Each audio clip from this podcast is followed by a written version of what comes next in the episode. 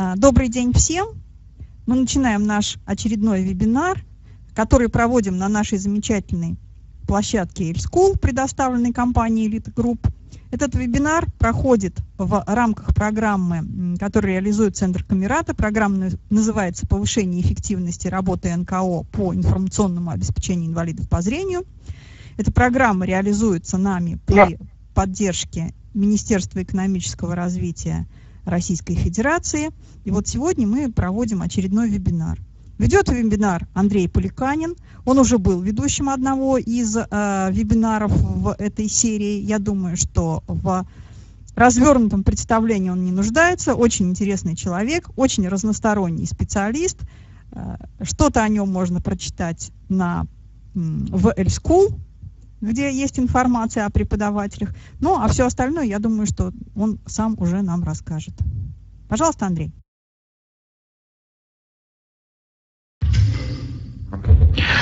Спасибо большое, Марина, за такое теплое представление. Я напомню, что меня зовут Андрей Поликанин. Еще небольшой... Да, я представляю компанию Group. А, работаю в области адаптивных технологий уже давно для незрячих и слабовидящих людей. Вот. Еще а, один все-таки организационный вопрос, если вдруг кто-то не слышал, не видел и так далее. Вопросы, пожалуйста, задавайте или в общий чат канала, или Светлане Геннадьевне, Светлана Васильева, или Вере Поликаниной. Вера Поликанина – это мой ассистент и моя дочь по совместительству. Она будет обеспечивать нам а, комфортную работу, а, собственно говоря, на этом вебинаре. Так вот, а, тема сегодняшнего вебинара достаточно непростая и одновременно достаточно актуальная.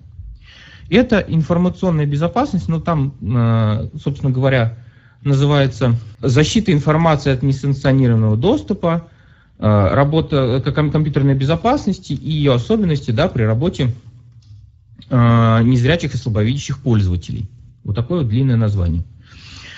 На самом деле сейчас у нас э, такое время, когда компьютеры и гаджеты и прочие всякие новые технологии входят в нашу жизнь, причем не просто входят, а уже в нее конкретно, так скажем так, вошли. И очень давно. Поэтому с этими устройствами, с этими технологиями сталкивается абсолютно каждый, но далеко не каждый человек понимает, что как и в любой сфере э, нашей общественной жизни есть и правила безопасности, техника безопасности.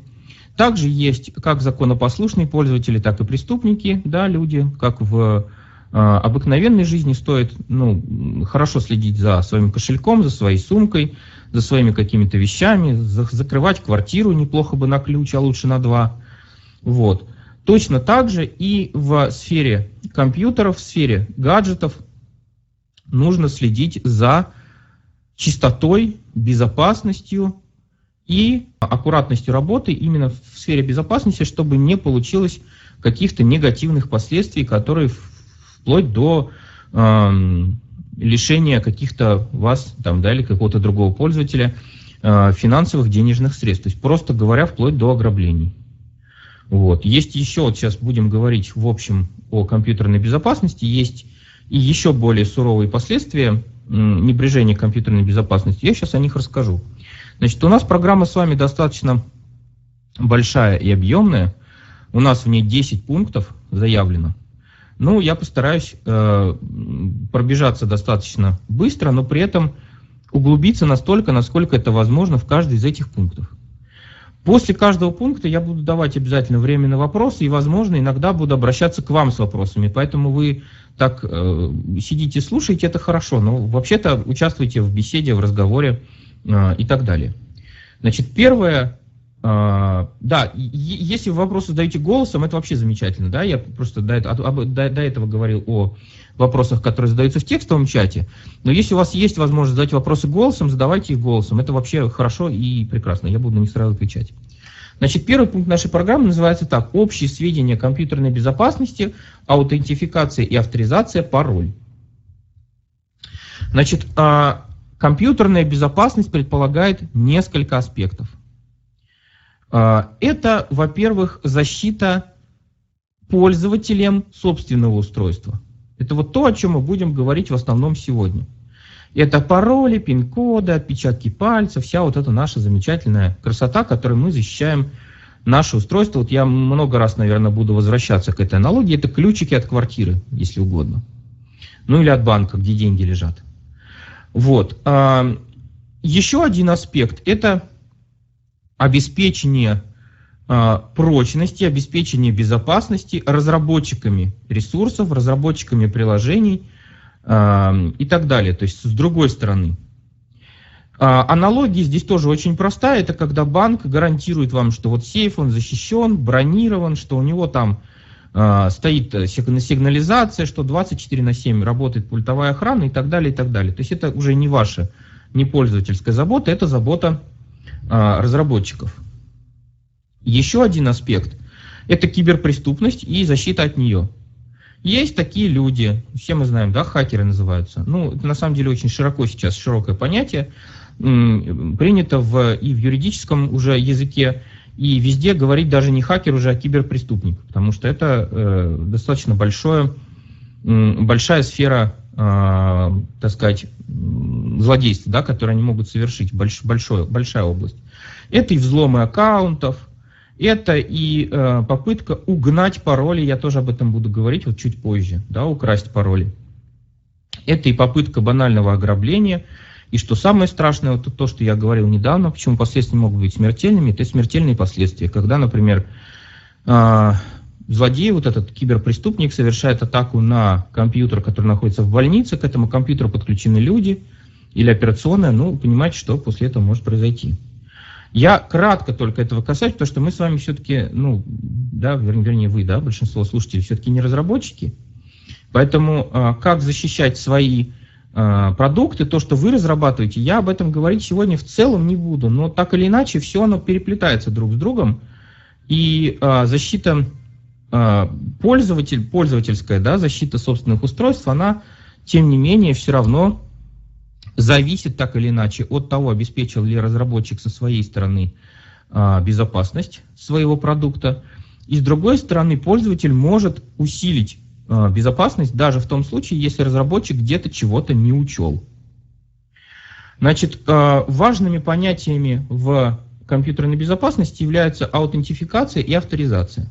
Это разные вещи. Сложные слова, они такие немножко не очень, не очень русские, но тем не менее вот их всегда употребляют и никак не, обычно не переводят. Значит, аутентификация, еще иногда разделяют аутентификацию и идентификацию, но мы не будем этого делать. Вот аутентификация – это то, а, что вы – это вы. То есть сервис узнает, что вы – это вы. Вы входите под своим э, почтовым, например, аккаунтом, вводите имя пользователя, пароль, ну или в TeamTalk вот здесь вы вводите имя пользователя и пароль, и сервис вас аутентифицирует, то есть узнает, что вы – это вы. Аутентификация, еще раз, это а, обозначение сервером как, какого-то пользователя как такового, то есть идентификация пользователя. Авторизация, с другой стороны, это ваши права. То есть мы узнали, что вы это вы, это аутентифицировались мы. После этого мы авторизуемся, то есть мы а, узнаем, что вы можете делать и чего вы не можете делать. Ну, например, если вы зашли в собственный почтовый э, аккаунт, собственный почтовый ящик, вы можете создать письмо, удалить письмо, ответить, переслать и так далее. Вы можете удалить собственный э, почтовый аккаунт в хороших сервисах. Но вы не можете, например, э, зайти к кому-нибудь другому на почту. Или вы не можете сделать какие-то административные действия, ну не знаю, например, взять и просмотреть список всех, кто зарегистрировался на этом сервисе. Это может сделать только администратор. То есть у вас не хватает на это прав. Соответственно, это вот и есть авторизация. То есть авторизация – это разграничение, а, разрешение, разграничение прав в данном сервисе, где вы аутентифицировались. К сожалению, это нередко эти понятия путают. Вот. Но в компьютерной безопасности очень важно их не путать, потому что есть пользователи, которые заходят под собой, сервис их аутентифицировал, что да, это вот конкретный человек зашел, но при этом он сделал некие действия, которые позволили ему выполнить то, что он выполнять обычно не должен. Вот недавно, например, был случай, когда э, известная социальная сеть ВКонтакте э, на три минуты там случился какой-то ну, скажем так, программная какая-то ошибка, случилась глюк, да, попросту говоря, когда на 3, на 3 по-моему, минуты всем пользователям выдались э, права администратора. Абсолютно всем. Вот вы заходите, да, вы это вы, вас аутентифицировали, но произошло, произошел сбой авторизации, и э, всем пользователям были выданы права администратора. Там говорят много чего за это время народ успел сделать. Вот. Как-то кто-то сессию сохранил, кто-то за три минуты чего-то успел. Ну, в общем, народ по... порезвился, скажем так. Вот. Это, собственно говоря, аутентификация и авторизация. Пароль. Пароль, пароль это самое важное. Вот в нашем с вами пользовательском поле деятельности для безопасности пароль, по сути, это самое важное. Первое право. Вообще, э, те, кто работает немножко, я вот э, в качестве хобби основного занимаюсь программированием, в частности веб-программированием. И в последнее время изучаю вопросы достаточно глубоко именно веб-безопасности. И когда ты начинаешь вот вникать в эти вопросы, изучать их, да, э, любой безопасник, он параноик. Ну, я пока еще немножко, потому что я не безопасник, я только учусь. Вот. А профессиональные безопасники, те, которые изучают вот эти вещи, вирусы, опять-таки, да, вот эти хакерские атаки, они вообще люди, ну, просто они постоянно находятся во внимании, постоянно в напряжении, потому что они знают, что может сделать другой человек, если у него не очень хорошие мысли. Поэтому, ну, я сегодня вас буду немножечко погружать в эти глубины, чтобы вы понимали, да, что, как это, если вы посмотрите в бездну, бездна посмотрит на вас. Вот сегодня бездна немножечко посмотрит на вас. А, пароли. Пароли – это наше все. То есть под, под вашим логином и вашим паролем вы можете, сами понимаете, аутентифицироваться и авторизоваться в любом сервисе, где вы зарегистрированы. Поэтому первое правило – не надо записывать, мы уже приходим потихонечку ко второму пункту, это основные правила выбора и хранения паролей. Первое правило – не записываем пароли на бумажечку. Не прикрепляем ее желтенькую бумажечку к монитору. И даже если вы говорите, а я не зрячий, у меня пароль записан по Брайлю, это все равно э, защита, ну, грубо говоря, никакая. Потому что любой зрячий человек может взять, особенно в современном мире, загуглить шрифт Брайля, прочитать ваш пароль, прекрасно, зайти под вами и сделать нечто нехорошее. Вот недавно, поскольку это публичная информация, публичный абсолютно блог, я могу поделиться э, этим. Э, человек рассказывал, ну, собственно говоря, человек всем знакомый, Алия, да, кто-то ходил к ней на, на социальные сети, на курс, преподаватель наша, рассказывала, как она забросила одну э, учетную запись свою почтовую, Потом э, то ли что-то ей... А, ей пришла смс о том, что э, идет какая-то активность не такая. То ли деньги с нее пытались списать, я просто уже не очень помню. Вот именно в подробностях эту историю, если захотите, можете у нее на блоге потом почитать. Значит, но штука-то была в чем? Ей взломали почту, а на этой почте у нее был завязан сайт, где она, э, ну, сайт копирайтеров, где она э, брала заказы на тексты, на статьи. И, значит, эти э, гадики нехорошие, которые взломали ей почту, они зашли на этот сайт с ее аккаунтом и чего-то там поназаказывали. Хорошо, она вовремя спохватилась, пришла, значит, сменила пароль, пришла на этот сайт, отказалась от этих заказов, сказала, что это злоумышленники и так далее, и так далее. То есть, ну, мораль сей басни, там у Алии была мораль конкретно, что не надо забрасывать учетные записи, да, вы их тогда или удаляете, или что-то с ними делаете, или пароли им меняете. Вот. Ну, а моя мораль еще в том, что а, постоянная внимательность, да, постоянная, надо находиться в постоянном напряжении, в том плане, что а, вот если у вас учетная запись, вы в нее долго не заходите, может произойти вот такое. Как уменьшить шанс? Ну, действительно, бывают некоторые сервисы, мы же не, не, в каждый, не на каждый сайт в каждый день заходим. Бывают сервисы, на которые мы заходим там раз в год, грубо говоря, раз в два года. Это нормально, каждый имеет право на это. Как уменьшить, э, как уменьшить э, опасность вот таких вещей, взломов и прочих всяких нехороших э, событий? Значит, правило первое, да, я уже сказал, никаких желтых бумажечек, никаких брайлевских листочков с паролями. Как поступать, я расскажу чуть позже. Там можно в, голове запоминать, можно в программке специальной. Вот. Текстовый файлик тоже нехорошо, потому что текстовый файлик, ну, чуть-чуть лучше, прям на, на грамулечку лучше.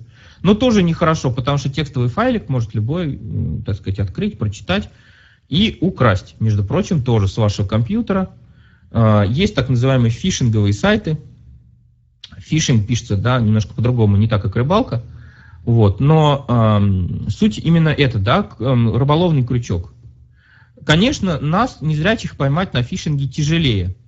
Почему? Потому что обычно это делается так. Есть домен, который очень похож на э, тот, куда вам надо. Ну, например, вот если вы знаете зрячие э, плоскопечатные буквы, да, вот вы знаете, что э, латинская буква L и циферка 1, они очень похожи.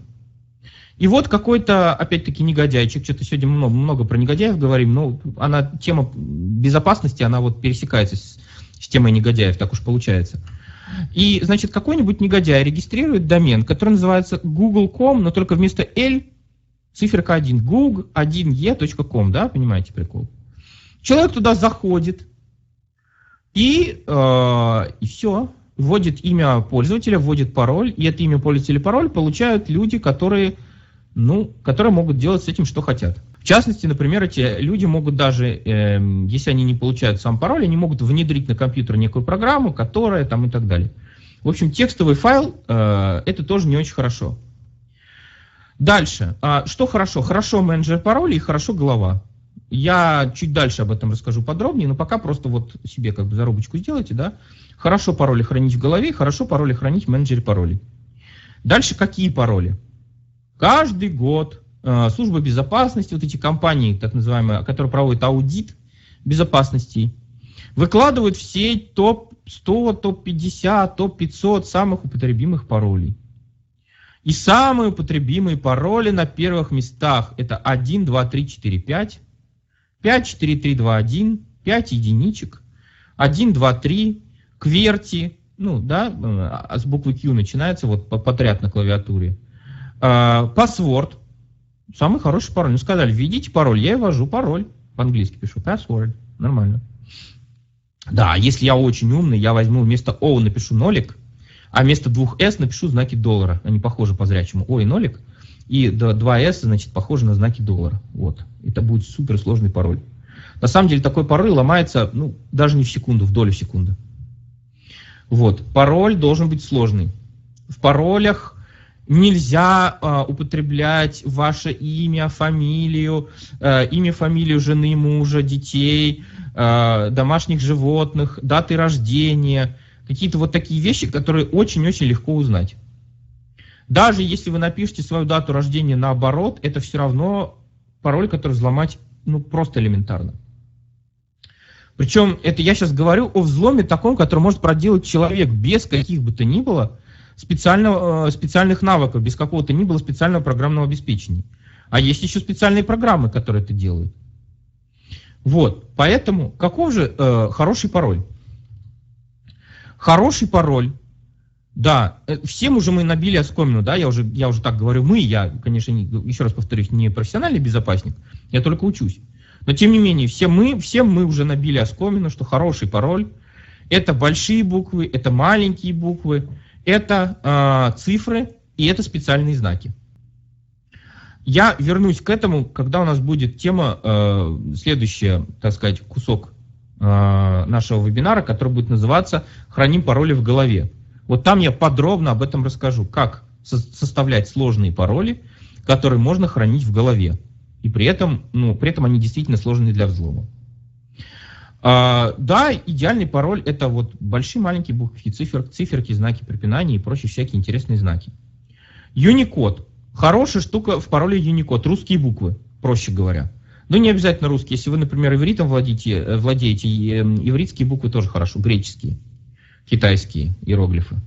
Но, к сожалению, к моему великому сожалению, далеко не все сервисы позволяют вводить в пароли такие знаки. Если бы вы были разработчиками, я бы вам сейчас сказал еще одно правило хранения паролей. Я в него таки скажу, что люб, накладывать любые ограничения на длину пароля, на возможные символы в пароле, это глобальное, величайшее, страшное зло. То есть пароль не короче, это хорошо. Пароль не длиннее, это, ну, это просто нельзя. Все. Это, это, ваш сайт, безопасности вашего сайта нет или продукта. Если у вас написано пароль не длиннее. К сожалению, вот в сайтах, э, которые разработаны в СНГ, э, ну вот в России, в Украине, в Беларуси, то, что я, по крайней мере, видел, Иногда это встречается. Пароль не длиннее 20 символов и, пожалуйста, без специальных знаков. Это очень плохо. То есть с точки зрения безопасности это просто отвратительно. Так делать не надо. То же самое, как и, э, пожалуйста, в пароле только английские буквы. Ни в коем случае. Хороший пароль может содержать все, что угодно и в каком угодно количестве. Эмодзи может содержать, пожалуйста. Смайлики. Юникод любой, русский, японский, ивритский, какие угодно буквы, в каком угодно количестве. Вот. Если в сервис это позволяет, э, фантазия у вас, в принципе, не ограничена. Так сказать, вашими... Э, то есть она ограничена только вашим, вашим, вашим выбором, только вашим воображением, можно сказать. Это вот первая такая небольшая темка. Если у кого-то есть вопросы, предложения, дополнения, я слушаю. Сергей Шаров. Да, Сережа, слушаю тебя. Андрей, скажи, пожалуйста, вот э, двухэтапная аутентификация сильно усложняет э, злоумышленникам угон аккаунта, там взломы и так далее? Следующая тема будет, да, вот, вот прямо сейчас, когда вопросы ваши дослушаю, буду говорить про двухфакторную аутентификацию. Да, в целом, да, если нет, ну, я уже говорил, что безопасники параноики. В целом, да, если нет эм, то, что называется у нас на жаргоне мужик посередине, man in the middle, человек посередине. А так, да, в целом это сложнее. Да, еще вот пока не забыл, далеко не ушли, по поводу, а, ты говорил, что хорошо использовать менеджер пароль. А, какой ты можешь предложить вот надежную программу, которую можно использовать в качестве менеджера пароля? А, тоже об этом буду говорить, буквально десятым пунктом, KeePass называется. Uh-huh, keep, uh-huh. keep как, э, keep, как keep, keep как хранить, да, по-английски. И Uh-huh. pass, только P там всего одна. Получается key pass. И я потом о ней расскажу. Хорошо, спасибо. Андрей, а планируешь ли ты говорить о безопасности в общественных местах? То есть, когда мы используем компьютеры где-то не наши? Конечно. Еще, один, еще одна тема из этих десяти. Тогда я расскажу страшную историю, когда ты будешь об этом говорить. Хорошо, я тебе напомню про страшную историю. Спасибо большое. Страшная история у нас сегодня вообще-то в части. В части. Ну, вы, вы понимаете, да, вот говорю, безопасность, к сожалению, пересекается с темой хакеров, негодяев и прочих всяких нехороших людей, но мы от них, мы от них защищаемся. Мы, собственно, здесь для этого и сидим. Еще вопросы? Значит, на всякий случай, если на запись не попадет, вопрос от Веры, что будет, если взять любое обычное слово, например, кличку домашнего животного, в, на русском языке набрать ее в латинской раскладке, будет ли это безопаснее? Э, Как говорят эм, французы, да, и американцы, и все кто угодно, это зависит. Это зависит от, эм, на самом деле, это сильно зависит от аудитории. Если, ну, общий ответ это не сильно усложняет. То есть усложняет, конечно, но не сильно. Если э, такие вещи вводятся на русскоязычных сайтах, то практически не усложняет, потому что любой э, кулхацкер, любой, кто захочет это дело взломать, он первым делом будет проверять а не схитрил ли кто-то, а не написал ли он случайно русскими буквами, но на латинской раскладке.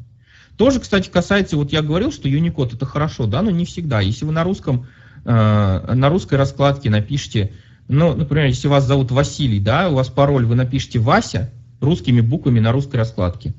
В каком-нибудь американском сервисе, ну, я не знаю, ну, сейчас на обум скажу, в каком-нибудь Gmail или Microsoft, или на GitHub. Может быть, это прокатит. Ну, конечно, 4 символа это не, не серьезно вообще для пароля. От 6 хотя бы. Ну, я не знаю, вы напишите, допустим, вас зовут Василий, и вы родились в 1980 году. Допустим, вы напишите, напишите э, ВА 1980 ся, ну, потому что Вася 1980 это слишком просто. Вот. Э, Где-нибудь на американском сервисе это 100% прокатит, потому что там кириллицу они когда видят, они в ступор впадают. Я не знаю, почему так, но это реально. Вот они просто, «А, что это? Вот. А если это где-то у нас, то, конечно, нет. Конечно, это практически никак не усложняет. Андрей, скажи, пожалуйста, а если, допустим, в пароле присутствует э, сочетание пробелов, например, или знака тильда, это э, усложняет э, задачу, либо же это тоже, скажем так, не является панацеей? Ну, панацеей здесь не является ничто. Панацея это длинные пароли и сложные, и автогенерированные. Мы к этому придем.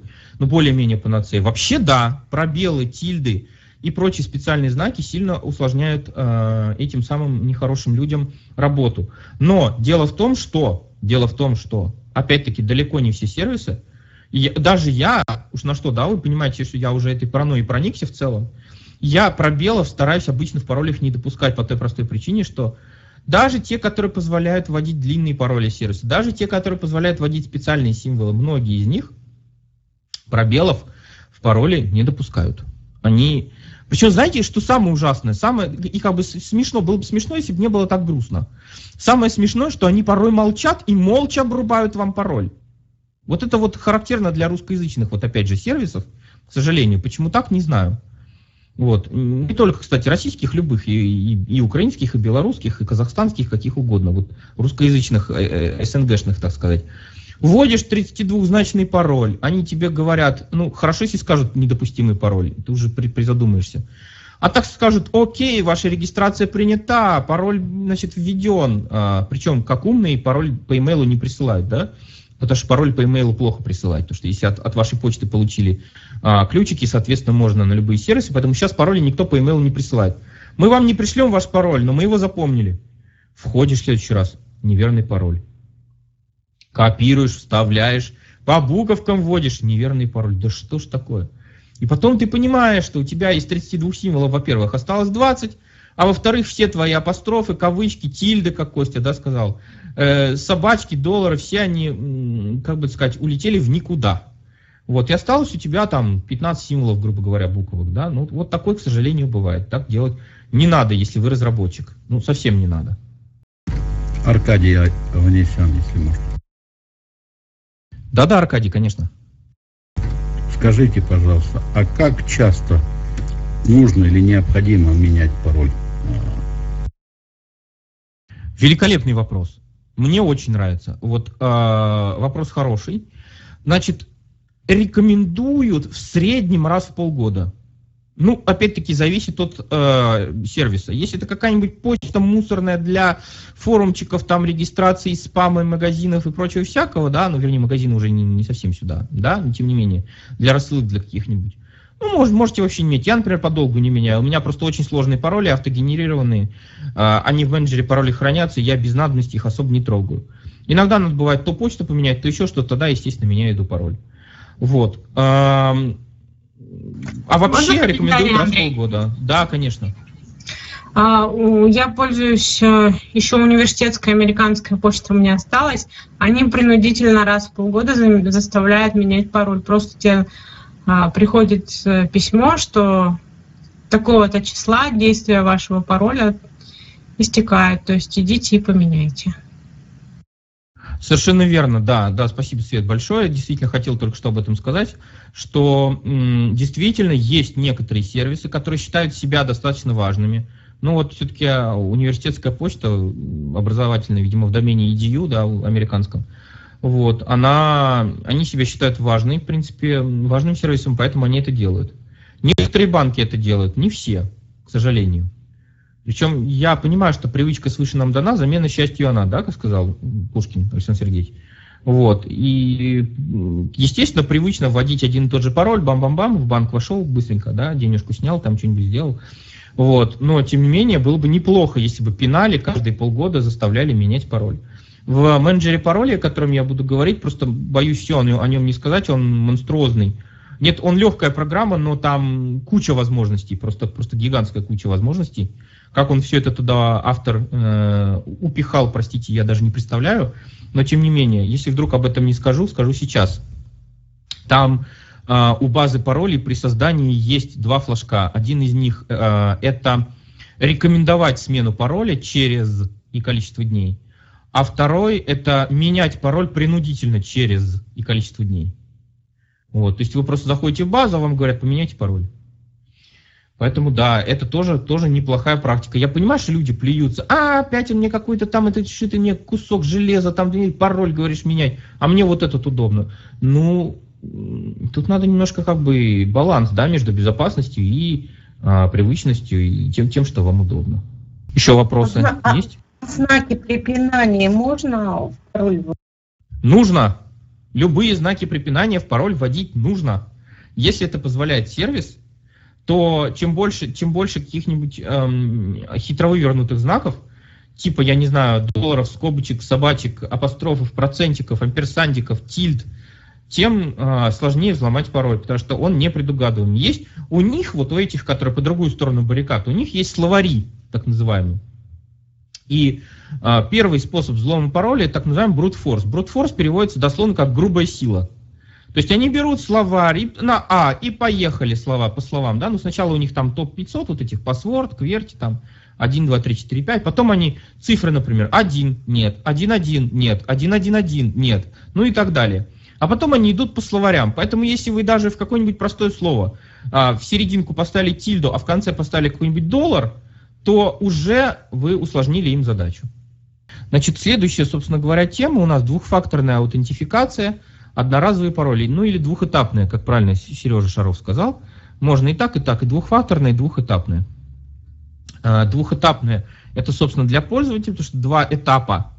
Да, сначала мы вводим пароли, потом мы вводим что-то еще а двухфакторная, потому что два фактора, то есть два предмета, два с помощью чего мы аутентифицируемся в сервисе. Первый фактор, как правило, это пароль. Ну, в 99% случаев первый фактор это пароль. Второй фактор это э, может быть все что угодно. На самом деле чаще всего это э, или сообщение на телефон, смс, или это может быть письмо на адрес э, электронной почты, где написано, пожалуйста, введите код активации такой-то, такой-то. Или это может быть звонок на телефон. Вот у меня так получилось, что до сих пор у меня в одном из сервисов, где я использую эту самую двухфакторную аутентификацию, стоит звонок. Мне просто оттуда звонят. Звонит автомат и говорит, здравствуйте, вы обратились в сервис такой-то, такой-то, пожалуйста, введите код, который мы сейчас вам скажем. Ваш код 1, 2, 3, ну и так далее. Шестизначный код. Э, значит, это, вот Сережа спросил, усложняет ли это? Да, это сильно усложняет. Теоретически, опять-таки, вот те самые параноики от безопасности говорят, что теоретически, если у вас или украли телефон, или у вас эм, эту смс, идет атака непременно на вас, вот именно на вас, то теоретически эту, эту смс как-то можно перехватить посередине, это называется man in the middle, человек в середине, который перехватывает этот код, да, у сервиса или у э, сотового оператора, считывает э, этот самый второй фактор, или прослушивает звонок, да, считывает этот второй фактор и входит. Говорят, были случаи, вот буквально недавно в Америке, когда человек приходил в магазин, просто, то есть просто ничтоже сумняшися, приходит в магазин сотовый оператор и говорит, ой, ребята, вы знаете, я свою симку ну, сломал, потерял, съел, в общем, нет у меня симки. Они говорят, окей, мы тебе симку выдаем, скажи там номер свой. Он говорит, номер ему выдает симку без фамилии, без подтверждения, без, без всего.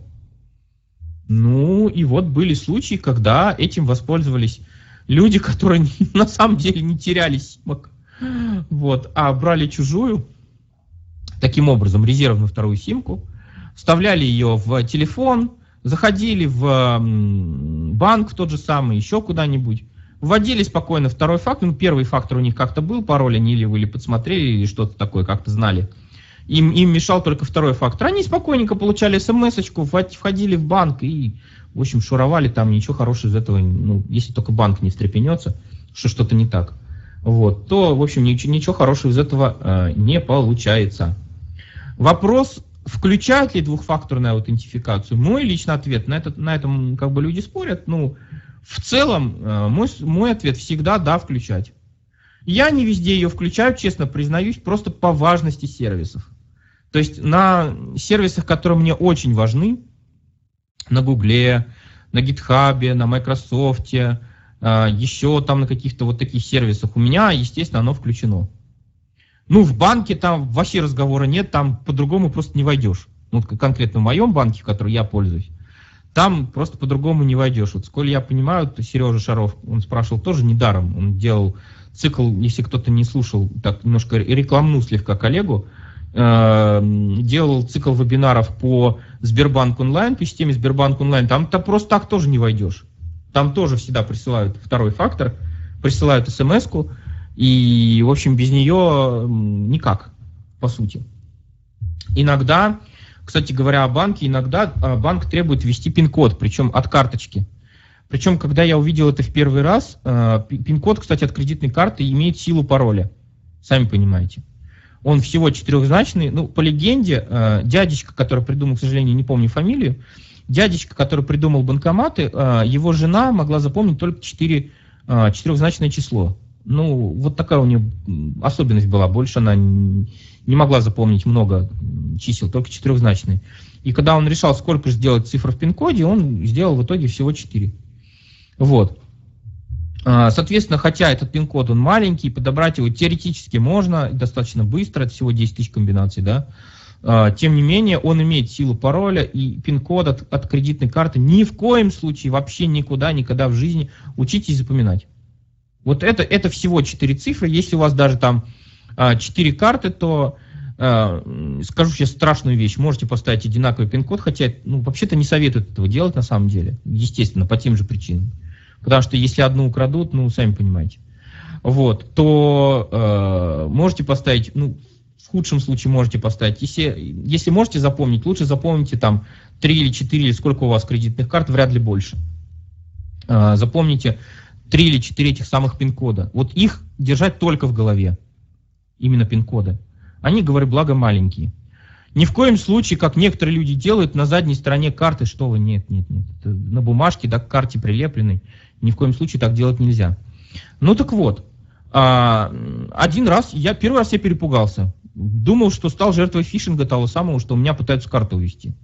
Захожу в банк, э, значит, а он мне вместо смс говорит, вы знаете, что-то мы э, заподозрили у вас какую-то странную подозрительную активность, а введите, пожалуйста, пин-код от своей карты. Причем э, выглядит это как э, кнопочки такие, знаете, как телефонная клавиатура, ну типа 1, 2, 3, 4, 5, 6, 7, 8, 9 на экране нарисованные вот эти кнопочки. Даже accessible, кстати, ну вот конкретно у нас было тогда. Ну, доступна, извините, для программы экранного доступа, да, для Джоза конкретно, вот у меня была она доступная. Но штука была в том, что они прыгают.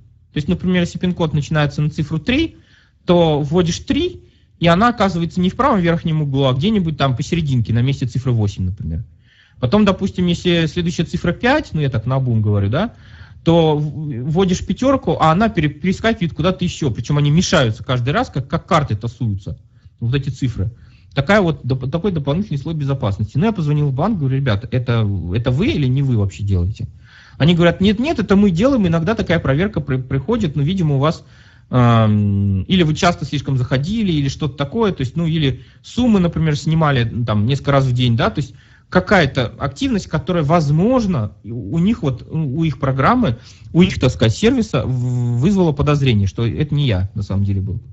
Вот. И они просили меня таким образом ввести пин-код. Поэтому второй фактор бывает разный. Еще в качестве второго фактора аутентификации бывают а, секретные вопросы. Вообще это очень плохая практика. Я читал, вот говорю, недавно руководство разные для разработчиков – Разработчикам говорят, пожалуйста, не, не, не, просто не реализуйте секретные вопросы, это бесполезная штука совершенно.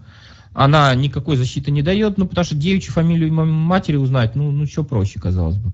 Или там кличку любимого животного, или еще что-нибудь такое. Ну, обычно эти вопросы, они не дают э, практически никакого слоя защиты дополнительного. Вот смс да, причем, кстати, чтобы вы знали, опять-таки, я просто немножко углубляюсь в разработку, потому что мне это интересно, поэтому я так по чуть-чуть. А, эти коды, они, кстати, тоже не на обум, они даже не случайно генерируются. Есть алгоритм, который позволяет сгенерировать этот а, шестизначный обычно код на основании на основании э, там текущего времени и чего-то еще, каких-то еще факторов. Я в свое время читал, как это делается, есть прям библиотечки готовые, которые это делают. Вот. Но там текущее время с точностью до микросекунд, по-моему. Так что взломать вот с этой стороны нереально. А что еще бывает? Бывают так называемые одноразовые пароли. А, одноразовые пароли, а, таны их еще иногда называют, да, а, это, собственно говоря, вот у того же самого Гугла есть, ну, по-моему, у других сервисов тоже есть. Если у вас по какой-то причине нет возможности доступиться до вашего телефона, то вы можете зарезервировать еще один телефон. А если у вас нет возможности доступиться еще и до этого телефона, то вам выдают 10 так называемых backup codes, то есть резервные коды, да, которые вы можете ввести, которые одноразовые. То есть вы ввели один, один раз этот код, или, честно говоря, это можно сделать даже если просто лень. Вот смс-ку получать лень, телефон далеко лежит. Вы просто берете, говорите, у меня есть код, вводите э, этот backup code, заходите под... Это тоже второй фактор, то есть помимо пароля, не вместо. Сначала вы вводите имя пользователя, пароль, потом они говорят, он говорит, двухфакторная аутентификация, пожалуйста, введите код. Вы говорите, у меня есть код, вводите его, а, нажимаете Enter, и больше этот код а, использовать нельзя, он одноразовый. Такие вот штуки тоже некоторые сервисы предоставляют. Я знаю, что в свое время, вот э, просто давно достаточно не, не слежу за этим делом, некоторые банки, в частности, по-моему, даже Сбербанк, предоставлял возможность напечатать одноразовые пароли на бумажке, подойти к банкомату, Э, ввести свой пин-код, вставить карту, ввести пин-код и сказать, я хочу в онлайн, дай мне э, одноразовый пароль. И он выдает тоже, по-моему, десяток одноразовых паролей напечатанных. Да, было такое. Сейчас вот. отменили. А, сейчас ну, это тоже есть, и есть это у Яндекса аварийные коды восстановления. Яндекс деньги. Вот, вот, вот, аварийные коды, да, хороший, хороший перевод, мне нравится, да, коды восстановления. Вот, а, то есть вот вы могли распечатать эти самые коды и попасть в, в онлайн, а, собственно говоря, с а, вот этими кодами. Это тоже второй фактор аутентификации. Второй фактор аутентификации, что еще может быть? Может быть QR-код. Вот э, опять-таки в моем банке, которым я пользуюсь, там можно или ввести смс или можно бесконтактно войти, когда они говорят, поставьте ваш телефон, поставьте нашу приложеньку, э, камерой развернитесь к экрану компьютера, чтобы он считал QR-коды, по этому QR-коду, значит, войти.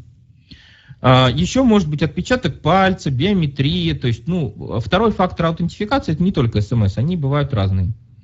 Вот Google все время предлагает, говорит, хотите входить в а, Google одним касанием, вот, поставьте нашу приложеньку, и тогда, значит, у вас вторым фактором будет Э, касание, вот, э, собственно говоря, этой самой приложеньки, этой самой кнопки какой-то. Поэтому, э, ну, я на самом деле это не приветствую, не использую, просто потому что, ну, эти приложения, они часто бывают недоступны для программ экранного доступа. Ну плюс системы меняются, у всех разные, да, у кого-то Android, у кого-то iOS, версии меняются – Э, что-то становится доступным, что становится недоступным, приложение обновляется. В общем, я не считаю это надежным способом. Надежно все-таки смс или звоночек по телефону. Вот, на мой взгляд. Это вот что касается э, двухфакторной, двухэтапной аутентификации. Есть какие-то вопросы? Поэтому я, в принципе, все осветил, что касается вот этих вещей. Есть дополнение небольшое, если можно. Да, конечно, можно. А, недавно я тоже по Сбербанку. А, дело в том, что недавно Сбербанк запустил очень интересный сервис. А, всегда меня раздражало, когда звонишь оператору, оператор просит назвать серийный номер паспорта. Меня это просто убивает, потому что я не могу гарантировать, что наше двухстороннее общение не, не прослушает кто-нибудь третий со стороны и не пытается получить а, какие-то персональную информацию.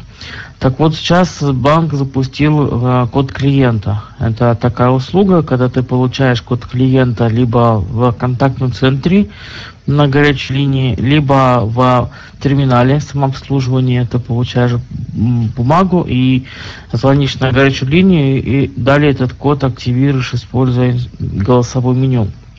А, вот, так вот, если ты этот код активировал, то с тех пор э, достаточно сотрудникам Сбербанка спросить этот код, и введя его, они уже получают доступ к да, Сереж, спасибо большое. Кстати, есть еще же контрольное слово, то самое знаменитое, которое, по крайней мере, вот когда я еще был клиентом Сбербанка давно, меня спрашивали э, контрольное слово, и, в общем, у меня была тоже такая ситуация достаточно стрёмная, когда выдали мне карту и поменяли контрольное слово, сами там они, а я контрольное слово сдавал другое, и меня очень долго не хотели пускать, не хотели э, аутентифицировать именно, что я это я в э, Сбербанке непосредственно.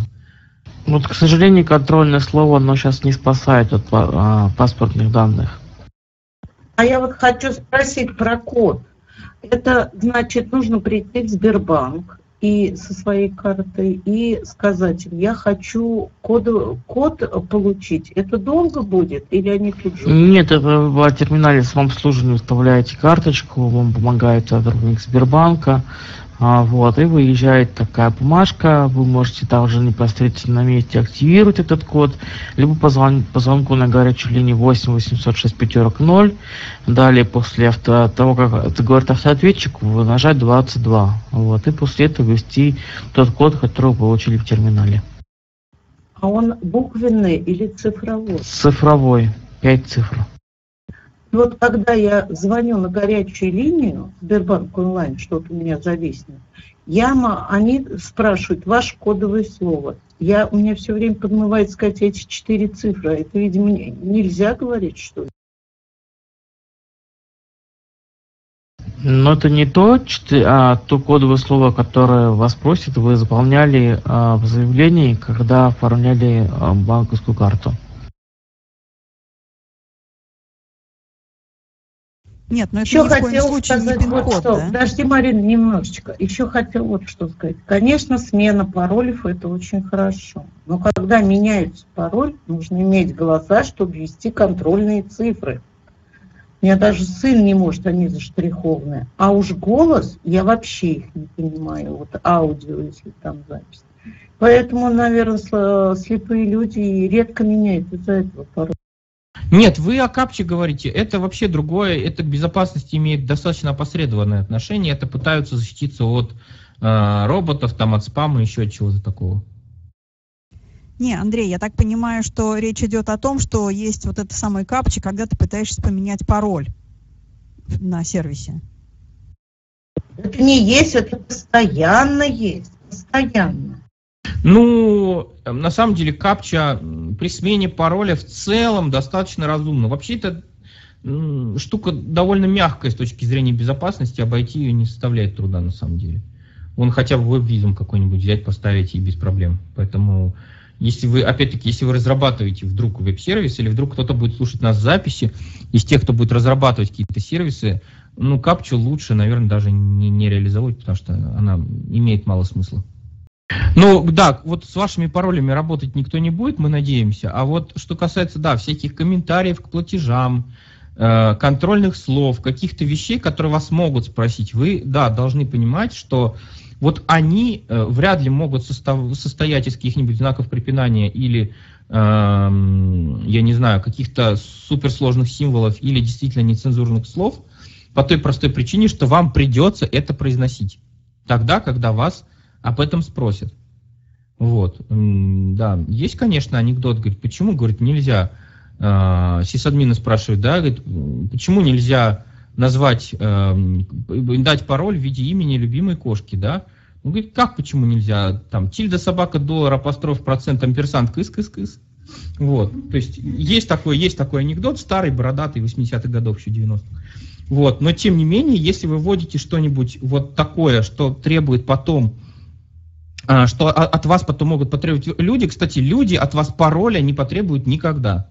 Если человек требует от вас пароль, пин-код карты, это мошенник сразу. Вот автоматически. То же самое, как а, никто, кроме сотрудника банка, не может потребовать от вас код из СМС. Если вам говорят там, типа, я хочу тебе положить деньги на карту, тебе сейчас придет смс скажи мне, пожалуйста, код. Ни в коем случае. Если вам говорят, а, вы выиграли 100-500 тысяч миллионов долларов, и вам, а, вот скажите, пожалуйста, номер карты. Номер карты вы сказать можете, номер карты не является секретной информацией. Номер кредитной карты 16-значный, который на передней стороне, на, на, на лице карты нарисован, написан, он не является секретной информацией. Это мне сказали служба безопасности банка моего, который я использую, использую. Специально спрашивал, мне пришлось как-то один раз ввести номер кредитной карты не по HTTPS, да, безопасному протоколу, а по HTTP, по обычному, где могут перехватить кто угодно.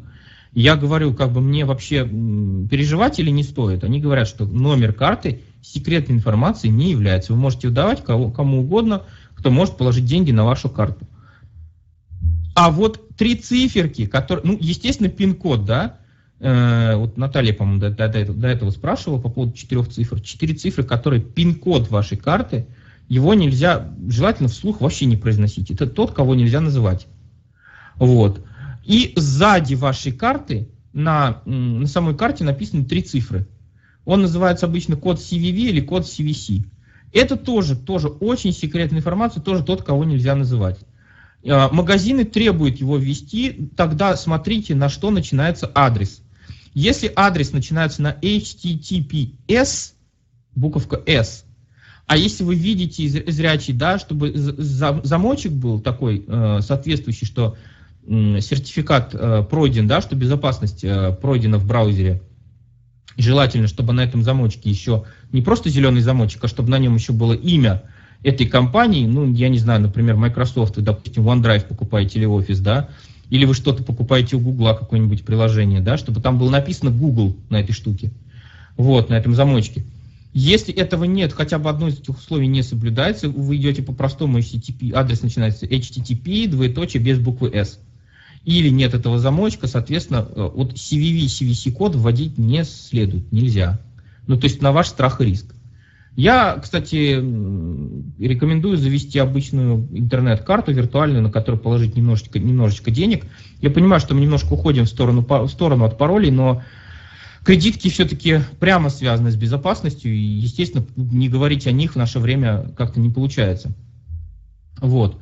А, если у вас а, есть интернет-карта, то, конечно, с, нее, с ней безопасность более, а, более мягкая. Но, тем не менее, все равно не вводите CVV, CVC-кодов куда не надо. Еще вопросы есть по двухфакторной аутентификации по кредиткам? Нету, да? Нету вопросов. Это хорошо. Идем дальше. А следующая наша тема, собственно говоря, техника безопасности при использовании общественных компьютеров. То, вот, о чем Светлана Геннадьевна спрашивала. Я помню про страшную историю, да, времени у нас много уже, мы так идем достаточно медленно, но я надеюсь все успеть. А, ну, собственно говоря, обще, безопасность в общественных местах, она и есть безопасность в общественных местах. Мойте руки перед едой, простите, да, ну, в принципе, то же самое. В данном случае э, чистите за собой компьютеры после использования. Если у вас, э, ну, опять-таки, это касается в основном веб-сервисов, да, потому что мы в общественных местах обычно заходим в интернет куда-то, на какие-то сайты. Если у вас общественный браузер, вообще ну, неплохо бы носить браузер с собой, наверняка есть портабельные версии, но это такая немножко утопия. Тем не менее, если общественный браузер просит у вас, э, спрашивает, а вы хотите запомнить пароль на этом сайте, всегда отвечайте «нет».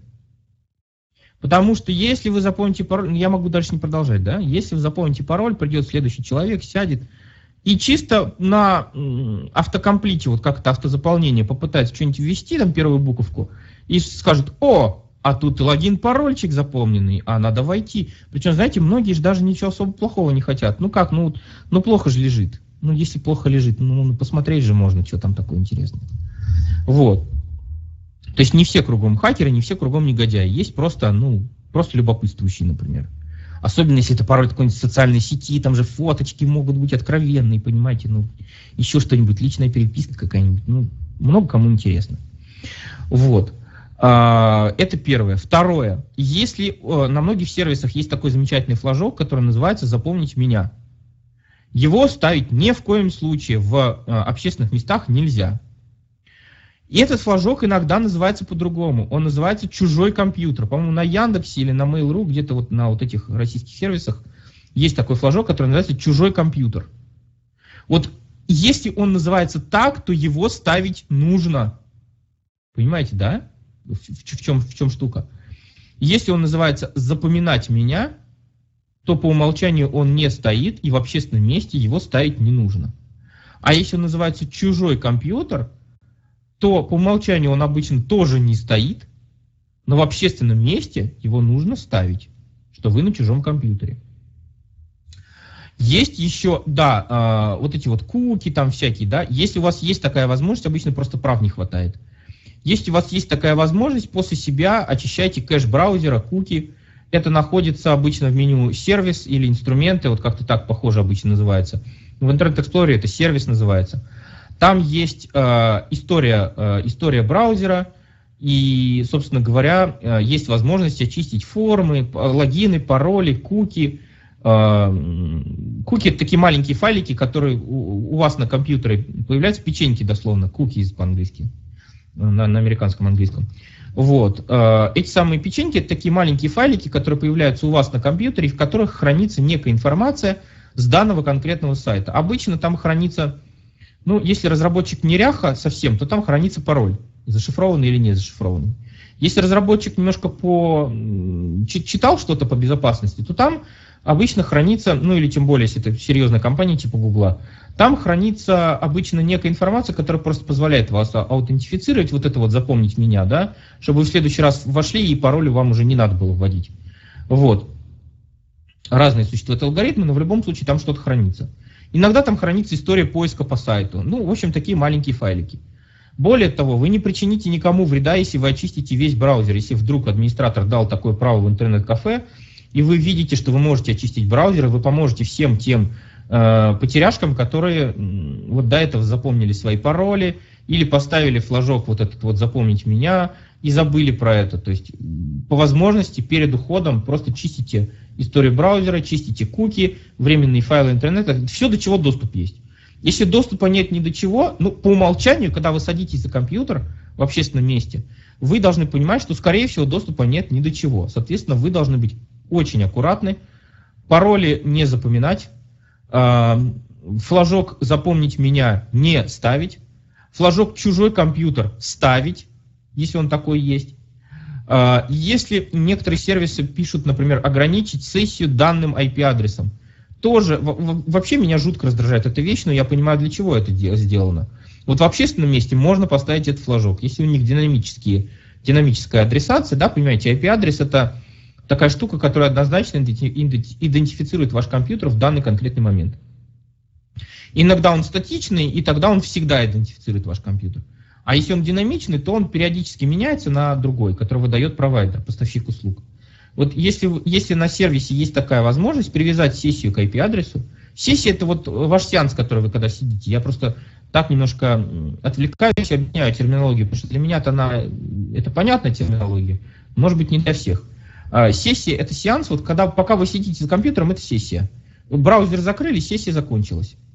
Вот. Э, можно, если привязать сессию к IP-адресу, привязывайте, если вы в общественных местах. Потому что, скорее всего, он сменится через день или через 10 минут или через час, и ваша сессия станет невалидной, никто больше под вами не зайдет. Ну и банальное правило, закрывайте за собой окна. Естественно, окна браузера, Alt F4, Alt F4, Alt F4 пошли. Вот. В идеале вообще компьютер выключать. Ну, по-хорошему. Если это возможно.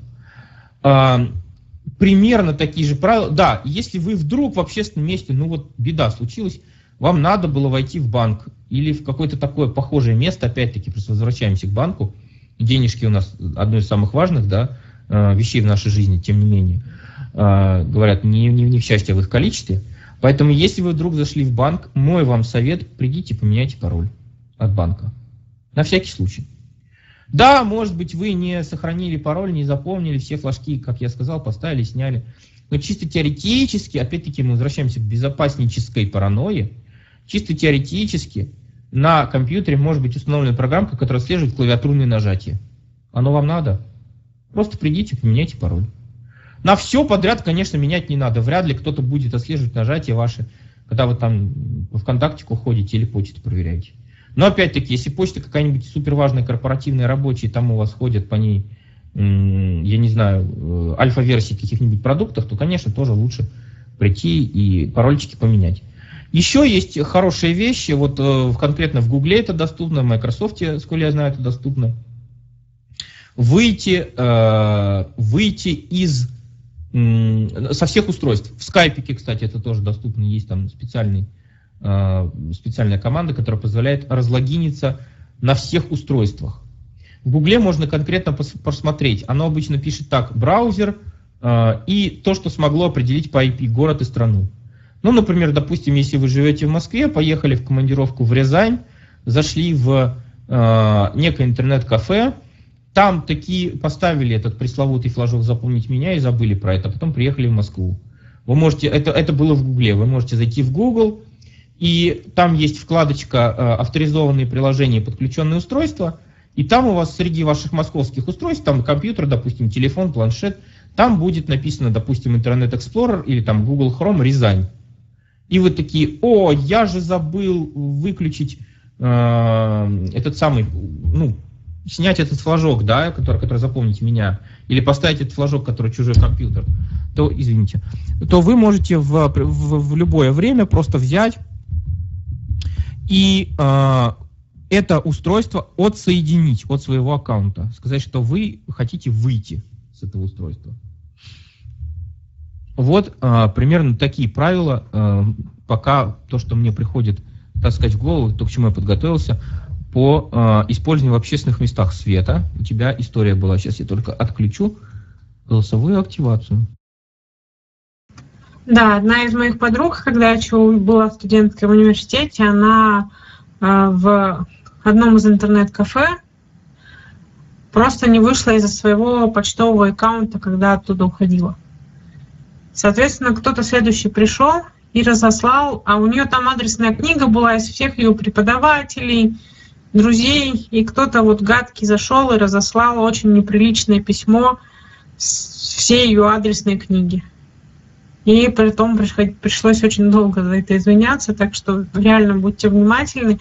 И еще я вспомнила дополнительный при, пример двухфакторной аутентификации. Как раз в Штатах у меня в банке такая была, когда э, сначала вы вводите логин, и у вас появляется такая вот картинка. Если это не та картинка, которую вы выбрали, то вы просто не вводите пароль. Если вы опознали свою картинку, а, то, соответственно, а, пароль можно вводить. А, и это даже было доступно, потому что вы как могли к своей картинке сделать подпись. Собственно, я сделала подпись, и он мне прочитывал даже, как вот картинка называется, там с циферками было, и я всегда могла определять, определить, моя ли эта картинка по вот этой подписи с циферками и по той подписи, которую я ему присвоила. Если я видела, что это все мое, тогда уже вводился пароль. Собственно, все. Вопрос можно? Да, конечно. Андрей, скажи, пожалуйста, может это немножко не совсем по теме. Вот когда мы э, подключаемся к общественным сетям, ну, например, в аэропорту, к примеру, э, со своим устройством, вот в данном случае с ноутбуком, есть такая, э, ну не вкладка, а когда ты подключаешься к сети, э, радиокнопочки, общественная сеть, домашняя и так далее. Вот скажи, пожалуйста, это в принципе формальность, вот, допустим, если мы выберем, например, сеть ну, поставим радиокнопку общественную. То есть это игнорировать можно, либо же ну, лучше поставить э, предпочтение этой сети по радиокнопкам. Ну, скажем так, радиокнопочку лучше, конечно, поставить. Да, вот э, хорошо, Костя, спасибо за вопрос, во-первых, потому что, да, во-первых, Свет, спасибо за историю, действительно, да, действительно, да.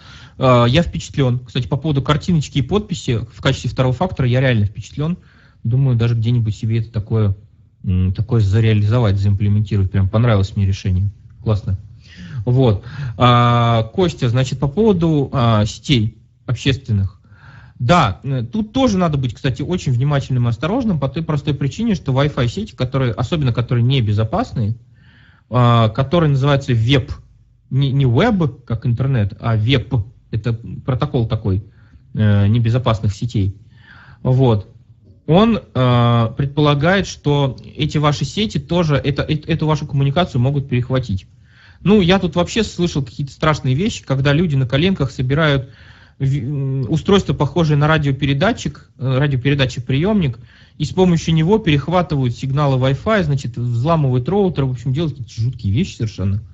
Вот, поэтому э, к э, Wi-Fi, особенно такие, как Э, московское метро, оно просто известное, уже много с ней было всяких интересных вещей. Э, например, когда, опять-таки, какой-нибудь наколеночный чувачок, который делает вот на коленках, да, вот какое-то устройство, притворяется сетью Мосметро, ну, сейчас она как-то по-другому называется, раньше называлась Мосметро, притворяется сетью Мосметро, заставляет, а в телефоне она у вас запомнена обычно, ну или в планшете, или в ноутбуке, где угодно, э, телефон у вас брдом, входит в эту сеть, которая типа Мосметро, ну и этот э, нехороший человек может сделать тоже что-нибудь, э, какие-нибудь свои негодяйские планы, собственно говоря, а, привести в жизнь, поэтому притворить, да, в жизнь, привести в исполнение. Поэтому а, к общественным Wi-Fi сетям относиться в целом, ну, скажем так, я бы с них э, или через них в банк бы тоже не ходил. Вот. Там, конечно, никаких флажков э, запоминать и так далее не нужно, потому что это все-таки ваше устройство. На вашем устройстве вы можете ставить э, все флажки, которые вам надо, и запомнить меня, и запомнить пароль, и в браузере использовать этот самый э, кэш пароля, и все нормально, потому что это ваше устройство. Сейчас как раз поговорим немножко о защите гаджетов. Вот. Но, э, тем не менее, общественное, общественное место – это общественное место. Ручки нужно мыть, потому что кругом микробы. Так же и тут примерно. Так, э, собственно говоря, следующая наша подтема – это на страже гаджетов защищаем смартфоны и планшеты. Тут на самом деле немного что можно сказать. А, главное, конечно, что отличает а, смартфоны и планшеты, это разблокировка экрана. Для разблокировки экрана существует несколько способов защиты. Обычно мы не ставим, ну вот даже я порой не ставлю, потому что у меня в семье телефон, он достаточно такой, его могут использовать, может взять э, жена, может взять дочка, для того, чтобы что-нибудь сфотографировать, например, или что-нибудь такое сделать, или я сам иногда прошу что-нибудь подчитать, потому что современные интерфейсы, они далеко, далеко не всегда доступны, и, ну, в общем, бывает надо, бывает надо телефон в семье, как-то у нас нет такого, такой привычки друг от друга запирать вот на замки телефоны, но тем не менее, если вы особенно куда-нибудь едете, вот, или если есть кто-то у вас там посторонний, ну мало ли как, какая ситуация в жизни бывает, то лучше, конечно, блокировку защитить. А, вообще это больно для незрячего по той простой причине, что это пресловутые сенсоры. Я так и не научился их любить, я ими пользуюсь, конечно, у меня Android, вот, но м, любить и восхищаться удоб, удобством сенсора я так и не научился. Поэтому для меня, например, это больно конкретно. А, ну, если кому-то это нормально, ну, соответственно, нормально. Есть несколько способов блокировки. Есть блокировка с помощью а, пин-кода, когда открывается такая цифровая клавиатурка, как на банкомате, и, собственно говоря, а, вводится пин-код. Есть блокировка с помощью пароля, когда открывается, а, разблокировка, да, ну вы поняли, разблокировка экрана.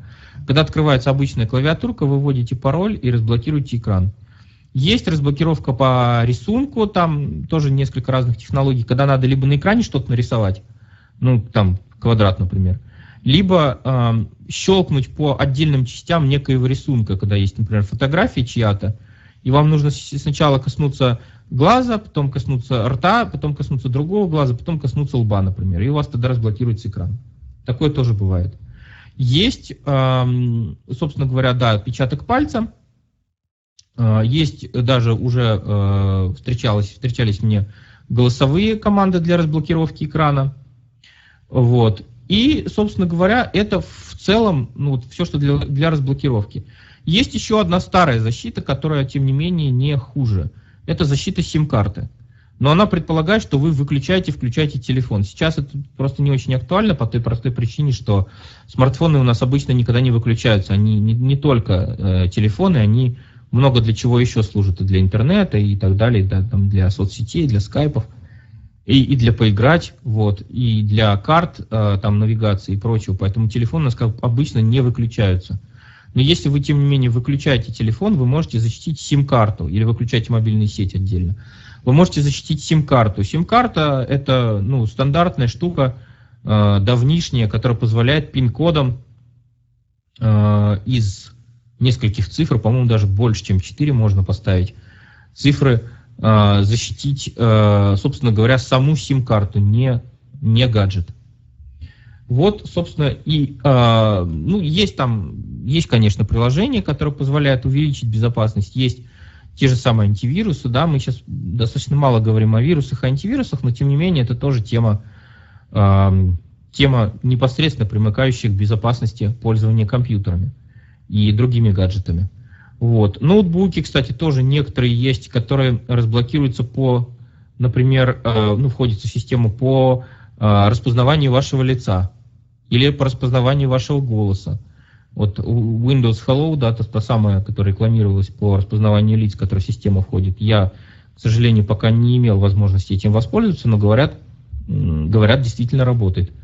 Вот. Есть, кстати говоря, в качестве э, тоже э, разблокировки компьютеров и в качестве второго фактора аутентификации аппаратные, так называемые токены или аппаратные ключи, которые позволяют э, аутентифицировать вас как пользователя. В частности, это используется, например, в каких-то тоже банковских, э, банковской какой-то сфере. Есть, например, вот э, слышал я о том, что у директора какого-то банка или финансовой компании был ключ электронный свой, аппаратный, прям вот флешечка такая, без которого ни, одно, ни одна транзакция в этой компании не пройдет в, в, в этом банке вот какая-то существенная, где нужна подпись директора, он просто подходит, вставляет эту флешечку и подтверждает тем, что ну, то, что он, это он.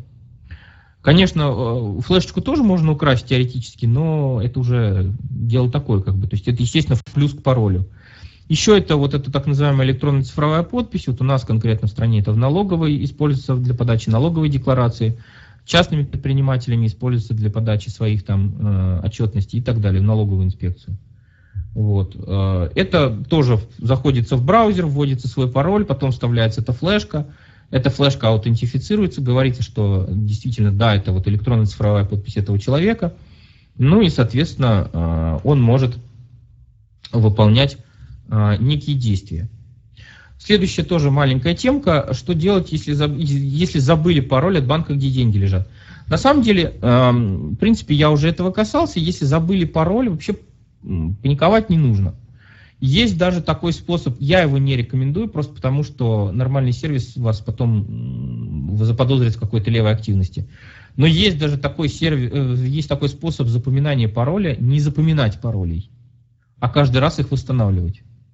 То есть вы заходите, говорите, забыл пароль, значит, вам предоставляется возможность его восстановить, вы просто вбиваете совершенно левый набор случайных символов, заходите, делаете, что вам надо, закрываетесь, а, включаете компьютер на следующий раз, опять говорите, я забыл пароль, восстанавливаете и так далее. Есть, я знаю людей, которые так делают. Вот, еще раз повторюсь, я не рекомендую так делать, потому что любой нормальный сервис логирует, то есть журналирует, да, по-русски это называется, попытки восстановления пароля, и если они чисты, то к этому пользователю ну, принимаются некие меры, вплоть до бана, то есть вплоть до, э, так сказать, запрета отлучения от сервиса. Но, тем не менее, паниковать в этом случае не нужно. Всякое бывает. У меня один раз, э, да, я один раз поменял мастер-пароль на базу э, своих паролей, благо она была так, тогда не, не такая развесистая, как сейчас, но, тем не менее, уже была.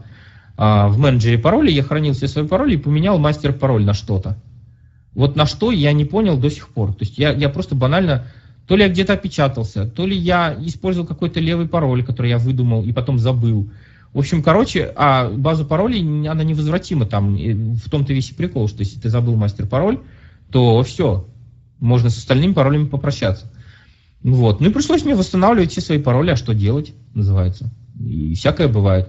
Если это, конечно, пароль от банка, то э, здесь все зависит от банка конкретного. У нас конкретно вот в том банке, которым я пользуюсь, требует позвонить на горячую линию, э, идентифицироваться, назвать там кучу всякой информации полезной, э, номера карт какие-нибудь, типа там, опять-таки пин-кода вас, кстати, не попросят, потому что они, по идее, его не должны знать. Вот. Я повторить пин-код, это то, что нельзя называть вообще. Э, но вас попросят, э, номера карт могут попросить, ну, естественно, дату рождения, имя, фамилия, отчество, паспортные данные могут попросить. От страны к стране, к стране зависит. У нас просто достаточно редко, практи, ну, скажем так, практически никогда паспортные данные не, не спрашивают. Вот. Э, могут контрольное слово, могут, ну, контрольное слово, вернее, обязательно спросят. Могут спросить что-нибудь еще, чтобы вас идентифицировать. Я не знаю, второй телефон, если он у вас есть там в банке адрес электронной почты, что-то еще, то есть какую-то какие-то данные, которые позволят а, вам точно аутентифицироваться, что вы это вы. Иногда это можно сделать в онлайн-чате банка, а, не звоня по телефону. Но в любом случае этот пароль, он а, восстанавливается, ну и, конечно, его надо хранить как-то так аккуратненько. Аккуратненько надо хранить. Кстати, есть сервисы, где изменить пароль штатно нельзя. Это тоже плохая практика с точки зрения разработчика, но тем не менее такие сервисы а, существуют. В таком случае, если пароль штатно изменить нельзя, просто нажимаете «Я забыл пароль». Если вы хотите его изменить, просто вы его не забыли, но вот те самые полгода, год прошли, да, вы хотите его изменить. Просто опять-таки нажимаете «Я забыл пароль» и меняете уже по процедуре э, восстановления. Вот, собственно, все, что касается э, забытых паролей. Дальше у нас тема такая э, серьезная, но при этом тоже достаточно короткая. Называется оставить, «Отставить панику, действия при, и, и меры при взломе аккаунта». Значит, если вас взломали, взломали где бы то ни было, ну, конечно, если взломали в банке, это тяжело. Если взломали в банке, надо сразу звонить. Просто сразу звоните, говорить, блокируйте меня вообще всеми возможными способами, меня взломали. Вот. Если э, вас взломали где-нибудь, типа в соцсети, хуже тоже, то есть, наверное, второе после банка, это э, почта, на которую у вас завязано много чего, и тем более все, если у вас одна почта, на которой все завязано. Если ее взломают, это плохо, потому что через почту можно попытаться восстановить все пароли. То же самое, нажать «Я забыл пароль», зайти на Facebook, например, нажать «Я забыл пароль». Э, если пароль от почты известен, то на почту придет ссылка, ну и вы понимаете, да, можно поменять, поменять везде пароли. Собственно, угроза взлома, и многие так и делают, э, вот эти плохие люди, которые взламывают, они потом взламывают даже не ради взлома, а ради шантажа. Они просто вам пишут и говорят, что э, хочешь вернуть все свои пароли, то есть я, короче, поменял пароли от, от всех твоих сервисов, хочешь вернуть свои пароли, заплати там пол биткоина, условно говоря, или там 500 долларов, там 800 долларов. Вот, соответственно, эм, в этом случае, в этом случае первое, что нужно делать, если вы заподозрили даже только, может быть, у вас на самом деле никто не ломал, просто, ну вот, подозрение такое пришло. Первым, что нужно делать, это менять пароли, естественно. Причем э, стараться это сделать как можно быстрее и на, на как можно более сложные пароли.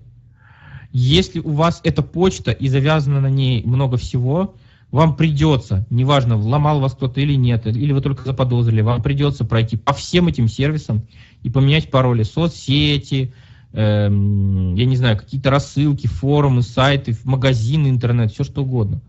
Проходитесь и меняйте методично пароль на каждом из этих сервисов, если есть подозрение взлома почты. Если есть подозрение, подозрение на взлом одного сайта, ну, соответственно, меняйте пароль. Если идет битва, такое тоже бывает редко, но я просто вынужден предупредить, что идет битва между взломщиком и э, законным владельцем аккаунта, в том плане, что вы меняете пароль, не успеваете, вам снова его меняют. В таком случае вы должны по-хорошему позвонить, хотя бы написать, просто написать это долго, они долго отвечают обычно, хотя бы там час. А у, вас, у вас этого часа, скорее всего, нет. Вы должны позвонить или э, войти в онлайн-чат, если речь о почте, да, сказать, что вот такое дело, пожалуйста, просто заблокируйте, удалите, не знаю, хоть что-то сделайте, чтобы дальше это не распространилось. Вот. Но на самом деле это бывает не так часто, но если только у вас не, пароль, не 1, 2, 3, 4, 5 в качестве пароля. Вот. А, но тем не менее, естественно, о таких вещах а, я предупредить должен. Опять-таки, никому не давайте пароли. Пароли – информация секретная. Никому не давайте пин-кодов, а, никому не разглашайте вот этот CVV, CVC-код – его можно вводить только на безопасных интернет-страницах. Вообще, сейчас Google ведет достаточно агрессивную политику, а Google у нас компания самая большая, пожалуй, в мире, да, поисковая и прочее всякое. Она ведет агрессивную политику в своем браузере, своих э, в ранжировании сайтов, да, то есть в результатах поиска, что она заставляет всех переходить на безопасный протокол HTTPS. В этом, просто в наше время, в этом свой резон, конечно, есть. Это, это тяжело, для разработчиков это достаточно больно, это может стоить денег, хотя не обязательно, но это может стоить денег, особенно именные сертификаты безопасности. Но, тем не менее, э, Google это делает, и понятно, почему они это делают, потому что, ну вот, через HTTPS перехватить что-то э, гораздо-гораздо сложнее. Есть еще вопросы какие-то вот по, по теме взломов, хаков и прочего всякого? Да, есть вопрос. Да, слушаю, Костя. Э, скажите, пожалуйста, вот если взломали учетную запись скайпа, вот многие же наверняка сталкивались с тем, что когда там от имени э, пользователя там денег просили и так далее. Э, возможно ли, э, допустим, э, либо восстановить свою учетную запись, либо же лучше всего э, эту учетную запись э, удалить, либо же э, зарегистрировать новую учетку в скайпе. А, значит, со скайпом все достаточно непросто. Дело в том, что я пытался удалить э, свою учетную запись, но просто у меня их было так получилось, что я зарегистрировал себе третью учетную запись, которая официально у меня рабочая, и у меня получилось их три. У меня так организована жизнь, что у меня рабочий скайп и домашний скайп, вообще два скайпа. Вот. А потом я зарегистрировал еще один, который у меня вообще супер-супер официальный. И получилось их три. Я хотел самый первый, самый старый свой скайп удалить. Microsoft меня заверил э, и, и по в онлайн-чате, там надо подавать на это запрос. Есть у скайпа онлайн-чат, который просто пишешь, он доступный, в который пишешь, что, пожалуйста, удалите вот эту учетную запись. Они меня заверили, что они ее удалили. Потом мне пришло письмо о том, что запись удалена. Но, сколь я знаю, там моя первая запись до сих пор у некоторых людей в контактах, у меня там было по 400 контактов, э, в не, у некоторых людей в контактах она до сих пор болтается. То есть как-то у них вот это вот э, недопоставлено. Недопоставлено. А что касается новой, конечно, можно зарегистрировать новую учетную запись и говорить, что вот теперь это моя запись. Более того, э, если приходит спам типа от моего, от моего имени, да, или от, от, от вашего имени, от кого, какого угодно имени, это далеко не всегда взлом скайпа. Взлом скайпа это там несколько процентов случаев.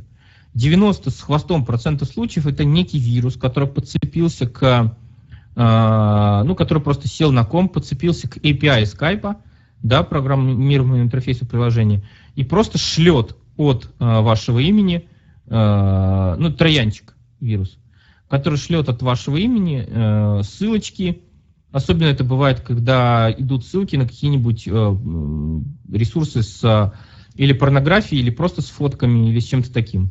Вот. По поводу скайпа дополнение можно? Конечно. А, ну, смотрите, ребят, если со скайпом проблемы какие-то возникают, а, то на тот момент, когда скайп работает штатно, лучше всего делать бэкап всех контактов в записной книжке скайпа. Это очень выручает, очень помогает. Не нужно потом искать этих людей заново, просто отправляешь ему запрос авторизации, допустим, с новой учетки, и все, как бы на месте. Ну, бэкап, да, бэкап это вообще хорошая вещь. Кстати, вот тут недавно был вирус, который, но он еще до сих пор ходит, который шифрует все файлы. Вот, эм, да, я сам грешу тем, что не всегда делаю бэкапы, хотя знаю это присловие хорошее. Говорит, существует два типа людей. Те, которые не делают бэкапы, и те, которые уже делают бэкапы. Вот, поэтому, э, да, резервные копии, бэкапы, это всегда очень хорошо. Если можно, Аркадий. Да, а, да, спасибо. А возможно, есть такая возможность, э, вот я, допустим, хочу полностью поменять жизнь, что называется, удалить себя полностью, чтобы меня не было, то есть того моего известного а, аккаунта, чтобы не было нигде, как бы, удалиться полностью и начать по новой. Ну, смотрите, это зависит от этики сервиса. Хорошие сервисы позволяют это делать.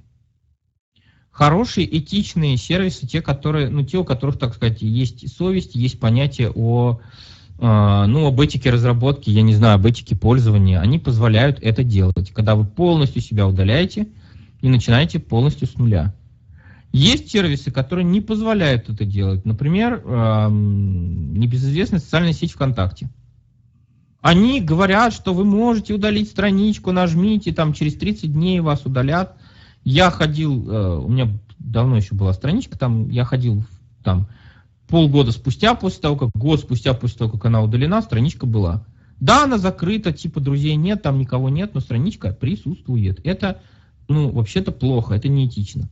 Тоже касается скайпа. Я не уверен, скажем так, что этот контакт, он, э, в смысле, что этот скайп, он полностью удален.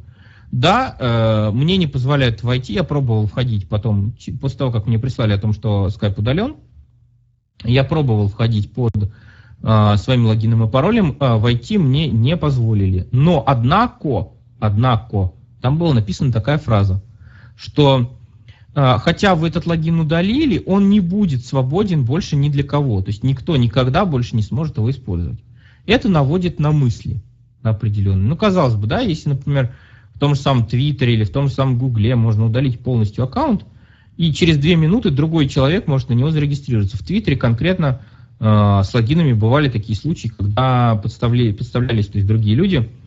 Там вообще можно изменить логин. Вот, когда подставля, подставлялся, то есть ты читаешь, да, это называется follow в Твиттере, ты читаешь этого человека, а через там общаешься с ним, а через пару-тройку дней там узнаешь, что на самом деле это уже другой человек, потому что тот человек сменил э, логин. То есть есть какие-то свои опасности, но тем не менее хорошие сервисы а, предлагают удаление аккаунтов. Есть, кстати, в сети сервисы по удалению, массовому удалению аккаунтов, которые позволяют, а, показывают, по крайней мере, шаги, как удалиться из раз, различных сетей. Вот. А, говорю, есть, есть сети Twitter, Facebook, где это легко, GitHub, пожалуйста, там просто нажимаешь удалить аккаунт и все. Вот. Что касается скайпа э, и что касается, например, ВКонтакте, это, ну, скажем, я скажу мягко, это неоднозначно. Поэтому просто переименовывайтесь, если, если возможно переименоваться, переименовывайтесь в а, бесполезный набор букв, а, отвязывайте свои контакты, свои, свои электронные почты и прочие вещи, чтобы вас найти было нельзя. Ну и вот таким образом как бы псевдоудаление такое получится. И вот мы подошли к вопросу, а как же подбирать нормальные, хорошие пароли. Первый способ, который я до сих пор, в принципе, достаточно неплохо использую, это хранение паролей в голове. Чтобы хранить э, хорошие пароли в голове, есть, ну, э, каждый вырабатывает для себя этот алгоритм. Я вам расскажу в общем, как это делается. Вы можете для себя, соответственно, э, его как-то изменить и э, сделать его более подходящим для вас. Ну, берется некое слово, даже э, э, обычное русское слово, э, допустим, название сервиса, в котором вы регистрируетесь. И с ним делается некое преобразование. Ну, например, все гласные буквы становятся большими. Пароль уже сложнее. Да, ну, естественно, он э, пере, перебивается на латинскую раскладку, это естественно. Вот первые спрашивали, да, будет, будет ли это сложнее, это Вера спрашивала. Само по себе это сложнее, может быть, не будет. Но это первый шаг, который мы делаем к преобразованию, к получению нашего хорошего пароля. Значит, а, мы с вами все гласные а, делаем большими. Потом мы говорим, что, например, все гласные А у нас будут закодированы номером буквы алфавита, то есть 01. Ну, А в русском языке 33 буквы в алфавите, да, а это у нас первая буква, я просто специально сейчас самый простой случай даю. А это у нас первая, первая буква, мы можем писать либо 1, либо 0,1. У нас в пароле появились большие буквы латинские, маленькие буквы и появились цифры. Следующий, а, следующий вид преобразования, который мы делаем, мы говорим, что, например, все буквы, а, причем не, не, не так, что S как доллар, а просто произвольно. Мы говорим, что, например, все буквы Т у нас становятся тильдами. И, например, если у нас есть сервис ВКонтакте, мы регистрируемся ВКонтакте, у нас есть сервис ВКонтакте. А, соответственно, у нас получается, что у нас мы пишем слово ВКонтакте на латинской раскладке, да, ну вы сами уже преобразуете, я просто не буду вас сейчас загружать латинскими буквами, но у нас получается о, о в контакте, да, О и Е у нас получается большие, потому что они гласные. Вместо А мы написали 0,1, а вместо двух Т в контакте 2Т мы написали тильдочки. Уже получился очень неплохой пароль. Очень неплохой. 9 символов э, с большими буквами, маленькими буквами, цифрами и знаками препинания. Э, единственное, что, конечно, все эти преобразования надо помнить. То есть, по-хорошему, вы, когда выработаете свой алгоритм для себя какой-то, вот, то вы уже просто по нему на автоматизме будете э, генерировать эти пароли не, не хуже любого генератора паролей. И э, таким образом можно хранить много паролей э, достаточно неплохих в голове. Они по-прежнему не будут э, ну, супер-дупер э, безопасными, в смысле, как бы панацеи, да, как кто-то спросил. Конечно, это не панацея в, в полном смысле этого слова, но тем не менее, э, тем не менее, это гораздо лучше, чем 1, 2, 3, 4, 5, и гораздо лучше, чем слово ВКонтакте, написанное даже русскими буквами на латинской раскладке. Вот, собственно, э, мой способ хранения паролей в голове. Ну, я, естественно, делаю по-другому, вот, но сама суть, сам, сама вот эта вот теория, именно сам алгоритм, он примерно такой. То есть берется слово, что-то такое с ним делается. Можете все что угодно. Можете сдвинуть его, если вы помните, да, можете сдвинуть его ключом Цезаря по алфавиту. Можете сдвинуть его по ряду э, клавиатуры компьютера. Например, В, э, чтобы буква русская В стала русской буквой А, к примеру. Можете делать все, что угодно, но главное, чтобы у вас в итоге получилось, э, получился неплохой пароль. Кто-то, например, берет и э, преобразует каким-то вот таким образом строчки из любимых стихов или песен. Когда берем там первое слово, из него берем первую букву, берем второе слово, из нее берем вторую букву, делаем ее большой, берем третье слово, из, из нее делаем третью букву, вместо нее подставляем какую-нибудь э, собачку или процентик. То есть это абсолютно ваша фантазия и ничем абсолютно не ограничено. То же самое, как и длина пароля э, такого вот сохраняемого в голове ничем не ограничена. Единственный мой совет большой, большая рекомендация, не переусердствуйте с количеством алгоритмов. То есть алгоритм по-хорошему должен быть всего один, по-хорошему. То есть вот есть некое преобразование, которое вы постоянно делаете так, ага, слово такое, раз, раз, раз, раз, раз, раз, раз. Перетасовали, поменяли, подставили, сделали, сгенерировали пароль, нажали Enter, все. Потому что если у вас будет хотя бы два или три алгоритма, вы обязательно запутаетесь. А если вы запутаетесь, есть сервисы, которые не позволяют там больше трех раз, допустим, неправильный пароль ввести. Ну и опять у вас проблемы. И зачем вам это надо? Поэтому э, э, вот э, такой способ. Да, что делать, если надо поменять пароль? Поменять пароль в этом случае тяжелее, сразу говорю. Значительно тяжелее, чем поменять э, пароль какой-нибудь генерированный или пароль какой-нибудь простой. Почему? Потому что у, у вас автоматика, у вас этот алгоритм выработан, вы его постоянно используете, поменять пароль от какого-то конкретного сервиса становится, ну, прям больно. Вот, ну, тогда вам придется что-то менять, тогда вам придется такие, э, или кодировать другое слово. Ну, например, если все тот же ВКонтакте, да, берем, ну, э, возьмите, закодируйте слово соцсеть, к примеру, да, или добавьте что-нибудь к этому ВКонтакте, напишите мой ВКонтакте, или закодируйте э, что-нибудь еще, то есть какую-то какую любимую группу, любимый паблик или что-то такое. То есть придется думать, придется извращаться, но даже в этом случае вам придется запомнить всего лишь слово. То есть в чем э, бенефит, в чем преимущество такого способа хранения паролей в голове? Вам придется запомнить всего лишь одно русское слово, которое ассоциируется с этим сервисом. Как правило, это или название сервиса, или что-то близкое, ну, как, например, соцсеть. То есть вы запоминаете это слово, а алгоритм по-хорошему, вы просто можете даже потренироваться, открыть э, текстовый редактор, выработать, выработать для себя алгоритм генерации паролей, сгенерировать штук 20 из любого слова. Абсолютно любых. Кошка, автобус, не знаю, все что угодно, аэропорт. Просто любое, абсолютно любое слово берете и по, по этому алгоритму его преобразовываете. Имя свое, фамилия, пожалуйста. И когда у вас это дойдет до автоматизма, когда мозг начнет тр, любое слово за это вот, если привык, то за 5-10 секунд делается реально в мозгу. Когда у вас мозг начнет любое слово под ваш алгоритм подделывать, то а, ваши пароли будут сводиться, по сути, к запоминанию обыкновенных русских слов.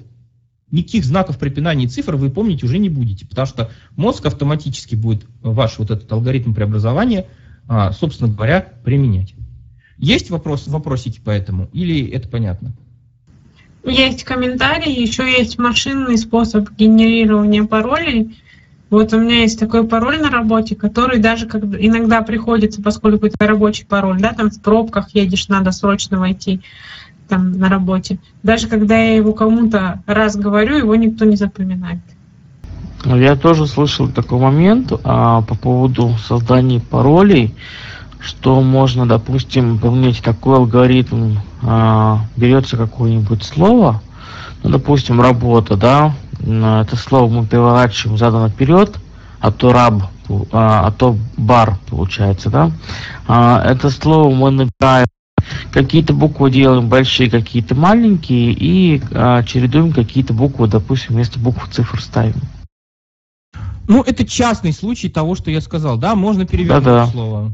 Да, можно перевернуть, можно сдвинуть на, говорю, на э, там ключом Цезаря, можно зашифро, зашифровать как угодно на самом деле. Темурой можно, если вы знаете, что это, да, это когда берется там алфавит, делится на две части и так далее. Вот. Вообще почитайте, интересные, вообще шифры сами по себе интересные. Вот. И древние шифры тоже весьма интересные. Можно использовать их. Можно использовать все, что угодно. Главное, чтобы у вас в итоге получался пароль а, Свет про машинные, да, я сейчас как раз дойду до генерации паролей. Вот. А я пока говорил, говорил именно о том, что как, вот, как в голове именно. То есть, а, еще раз, преимущество в чем? Вы запоминаете слово русское и, и алгоритм. То есть а, а, алгоритм, вот это то, что Сережа вот сейчас, э, в частности, в частный случай, да, его рассказал, там перевернули, поменяли, переставили местами, цифры, цифры понакидали, можно вставить внутрь, можно знак, знак препинания куда-то, чего-то. Главное, чтобы он был всегда один и тот же. Вот не сегодня один, завтра другой, послезавтра третий, всегда один и тот же. Значит, и, соответственно, у вас есть слово и алгоритм. Вернее, алгоритм один и э, слово на каждый сервис. Вот, собственно, и все. Все, что касается генерирования паролей в голове. Ну и, собственно, последняя у нас тема осталась, времени уже очень много, э, я сейчас быстренько вас всех отпущу. А, последняя тема – это машинная генерация паролей и хранение а, паролей в менеджере паролей. А самый лучший пароль, мы говорили сегодня о паролях, два часа почти говорим о паролях. Какой же все-таки самый лучший пароль? Самый лучший пароль – это пароль, который сгенерирован машиной абсолютно случайным образом. Есть э, алгоритмы так называемой рандомизации, когда генерируется ну, псевдослучайно, да, условно говоря, последовательность букв, э, цифр, знаков препинания и прочего всякого. И получается то, о чем говорит Света. Когда она произносит даже вслух этот пароль кому-то, человеку это запомнить нереально. Ну, потому что П маленькая, С большая, восклицательный, 3 доллар, собака. Ну, ну, ну как, ну это, это, это вообще как кошмар. Это реально, это реально невозможно запомнить. А если их там 32 символа, я обычно, вот мой любимый профиль в моем менеджере паролей, это 32 символа, большие, малые буквы, цифры, специальные знаки, минусы, подчеркивания. Ну, представляете, да? У меня вот, я иногда даю пароли, ну, там, от каких-нибудь таких сервисов, где, опять-таки, подсмотреть надо, почитать вот, или какие-нибудь семейные генерируют пароль. Мне девочки вот до сих пор удивляются, говорят, слушай, ну, ну что это такое? Ну, ну кошмар же, это же нереально запомнить. Я говорю, это не надо запоминать, это для менеджера паролей. Поэтому, да, они генерируются, вот, вот эти вот э, жуткие последовательности символов. И вот их взломать, особенно если они большие, ну, э, занимает это какие-то там миллионы лет, когда, по сути, идет перебор по символьной. То есть первый символ А, нет, не А. Первый символ Б, нет, не Б. Ну и так далее, понимаете, да? Все символы, которые, особенно если туда включить какой-нибудь Unicode, какие-нибудь русские буквы, греческие, или какие-нибудь смайлики, знаки какие-нибудь смешные, математические или еще какие-нибудь, то этот перебор, он вообще, то есть он просто не будет иметь смысла. Никто такой пароль не взломает. Вот. Для хранения таких штук и, собственно говоря, генерации таких паролей есть программы, которые называются менеджерами паролей. Менеджер паролей – это специальная программа, которая предназначена для хранения, э, использования, переноса и так далее, вообще все, всей работы с паролями. Я использую менеджер паролей, который называется KeyPass. Я сейчас вам напишу это слово э, в чатик. Для тех, кто вдруг будет слушать записи, пишется K-E-E-P-A-S-S. K-E-P-A-S-S. Ну, К, К и П большие обычно пишут. Вот. Это абсолютно доступный менеджер паролей. Написал он немец по, по имени Доминик Райхель. А, собственно говоря, а, этот человек, Доминик, он не только случайно как-то так написал доступную программу, как вот иногда бывает, а он еще и прекрасно знает о том, что есть незрячие люди, и то, что они пользуются скринридерами. И там в настройках даже есть специальный режим, оно и без него доступно на самом деле – для тех, кто понимает, для тех, кому интересно, на Windows Forums эта штука написана, это вообще доступная технология. Вот. Это для Windows, я имею в виду версия.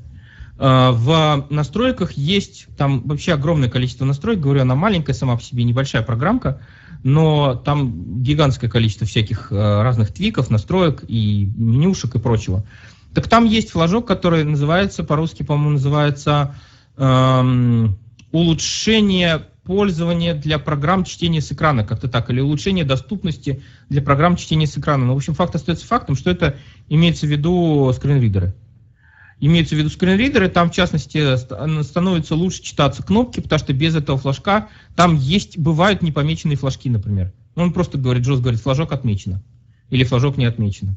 Если поставить этот, вот, э, эту настройку, то такого вообще нигде никогда нет в этой программе. Программа легкая, доступна абсолютно полностью. Uh, умеет кучу всего, я уже вот просто время подходит наше к концу, я хотел бы, наверное, до пяти все-таки закончить. И um, просто, просто чуть-чуть скажу. Uh, она позволяет uh, сохранять ваши пароли, которые вы придумали. она позволяет генерировать пароли. Что самое интересное, она позволяет сохранять пароли в группах древовидных. Это очень удобно. То есть, когда вы открываете а, базу данных, да, а, все эти пароли хранятся в файлике. У этого файлика, значит, есть две версии программы. Извините, что я так начал сумбурно, просто время подходит. Есть две версии программы, версия 1 и версия 2. Они оба, а, обе разрабатываются. Я не очень понимаю, зачем Доминик продолжает разрабатывать первую версию, но тем не менее, а, первая версия, она как бы более облегченная, она считается для более старых систем, она не поддерживает Unicode. В общем, я не рекомендую ее ставить. Я рекомендую ставить версию 2. Они по доступности, ну, во всяком случае, вторая точно не хуже. То есть вторая версия, я давно ей пользуюсь, она полностью доступна. Есть установочная версия и есть портабельная версия. Портабельную версию вы можете положить на флешку, я так и делал, собственно говоря. Когда мне надо было выехать в командировку, я просто клал на флешку этот э, архивчик, вернее папочку эту даже разворачивал. Рядом клал базу данных паролей. База данных это файл у второй версии с расширением KDBX, ну, KeyPass, Database, а X это XML, потому что там внутри э, все это шифровано, но все это в XML хранится на самом деле. И, э, соответственно, вот, э, то есть все ваши пароли, они хранятся в одном файлике. Как защищается этот файлик? Этот файлик защищается одним из трех, либо всеми тремя способами. То есть вы можете комбинировать на самом деле их. Первый способ – это мастер-пароль, по-русски еще называется основной пароль, но мне нравится термин мастер-пароль из английского, master password. Мастер-пароль. То есть, по сути, если вы используете менеджер паролей, вам достаточно запомнить всего один пароль на все случаи жизни. Это пароль от вашей базы данных.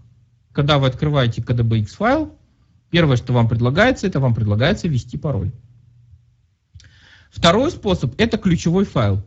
Ключевой файл – это теоретически любой файл. Там есть возможность его сгенерировать, просто случайный набор случайного текста, но вы можете использовать в качестве него, в принципе, любой текстовый файл, даже картинку любую, можете использовать какой-то там еще файл любого формата, графический, в принципе, музыкальный, наверное, подойдет. То есть это некий файл, с помощью которого открывается эта база, с помощью которого расшифровывается та информация, которая находится в этой базе данных. Ну, соответственно, ря класть рядом базу и ключ э, не имеет смысла. Это имеет смысл только в том случае, если вы, например, базу храните в облачном хранилище. Кстати говоря, утверждается, что это безопасно. Есть даже плагины к этой программе, которые позволяют синхронизировать, например, с OneDrive или с Google Drive. Я не кладу из личной паранойи. Ну, я понимаю, что, наверное, это безопасно, там все оно зашифровано. Бэкдоров, конечно, никаких нет. То есть, если вы забыли мастер пароль, то все, я, по-моему, уже вам говорил. А, прощай все ваши пароли. Но, тем не менее, я обычно держу э, на флешке или на компьютере у себя эту базу. Синхронизировать, конечно, тяжело, если она в нескольких местах, но тем не менее. Однако вы можете положить в облачное хранилище и, например, на флешке носить с собой ключик. Чем защищать базу? Базу можно защитить мастер-паролем и или ключом. То есть вы можете выбрать мастер-пароль или ключ, а можете мастер-пароль и ключ. Третий способ, он есть, но его не рекомендует сам Доминик. Я не очень понимаю, зачем он его сделал. Это учетная запись Windows. Причем учетная запись это не имя и пароль, а защита будет храниться в хранилище паролей а, Windows. То есть если вы переставляете, э, уходите на другой компьютер или вы переставляете систему и при этом не применяете ряда каких-то серьезных стратегий бэкапа и восстановления да, из резервной копии, вот именно учетной записи Windows, которая была вместе с хранилищем паролей, то у вас теряется э, защита от этой базы данных, то есть вы не можете к ней доступиться. Поэтому я третий способ не рекомендую. Или пароль, или ключ, или пароль и ключ. Вот это то, что я рекомендую. Когда вы открываете эту базу данных, этот файлик KDBX, да, вы попадаете в дерево это дерево, которое содержит группы э, ваших паролей, которые там сохранены. На самом деле, там на самом деле можно хранить не только пароли, можно хранить и э, серийный номера от программ, например, которые вы купили. Можно хранить, э, ну, в принципе, все что угодно. Там даже можно хранить файлики. Вот Google выдает эти свои э, коды, 10, 10 кодов, да, вот этих резервных, они выдаются в файлики. И этот файлик текстовый, его можно приложить к записи к учетной записи Гугла, например, вашей, и хранить его там. Можете э, дополнительно к логину и паролю приложить так называемые строки. Ну, строки это, например, те, те же самые одноразовые пароли, только уже не в виде файликов, а в виде просто отдельных строк. Можете задавать срок действия какого-то определенного э, пароля или какого-то определенного э, какой-то определенной вот авторизации. Когда вы туда заходите, вам, вас база данных предупреждает о том, что у вас заканчивается срок, например, очень удобно для кредитных карт. Пин-код, я по-прежнему говорю, вы не сохраняете. Но вы можете в качестве логина сохранить номер карты, а в качестве пароля сохранить CVV-код с задней стороны карты. И поставить э, срок действия, именно тот срок действия, который э, у вас указан на карте. И тогда, соответственно, оно э, перед э, наступлением этого срока действия за какое-то время оно вас предупредит, скажет, что у вас есть истекающие записи. Вот. А, на самом деле, говорю, оно может очень много всего. Ну, прям, прям вот реально очень-очень много. Все, что связано с паролями, генераторы паролей, там есть профили. А, генерировать можно пароли различной длины, различной сложности. А, есть плагины, которые позволяют... А, да, у нее есть плагины, у этой программы. Плагины — это просто файлики так, такие, которые клад, клад, кладутся в Э, папку с программами в папку плагинс. Да, еще отдельно следует сказать о русификации этой программки. Те, кто пользуется компьютером давно, знают, что раньше, сейчас как-то это не принято, а вот раньше программы надо было русифицировать отдельно. Было такое понятие, как русик, да, назывался русификатор, который, то есть, когда ставили программу, Потом отдельно сверху ставили или какой-то экзешник запускали, или какую-то DLL куда-то подкладывали, чтобы оно русифицировалось. Вот, э, говорю, давно я не видел программ, которые так бы делали. Обычно сейчас все программы, если у них есть русский язык, они ставятся сразу на русском. KeePass, к сожалению, вот она до сих пор вот такая. Надо сначала поставить английскую версию сайта. Там downloads, там все понятно. Нажимаете downloads, потом нажимаете э, for Windows, ищите версию 2x, и скачиваете либо инсталлятор, либо ну, инсталлер, да, либо portable, портабельную версию. Она на английском. Но там есть еще, э, собственно говоря, э, страничка, которая называется переводы, translations. Там ищите Russian.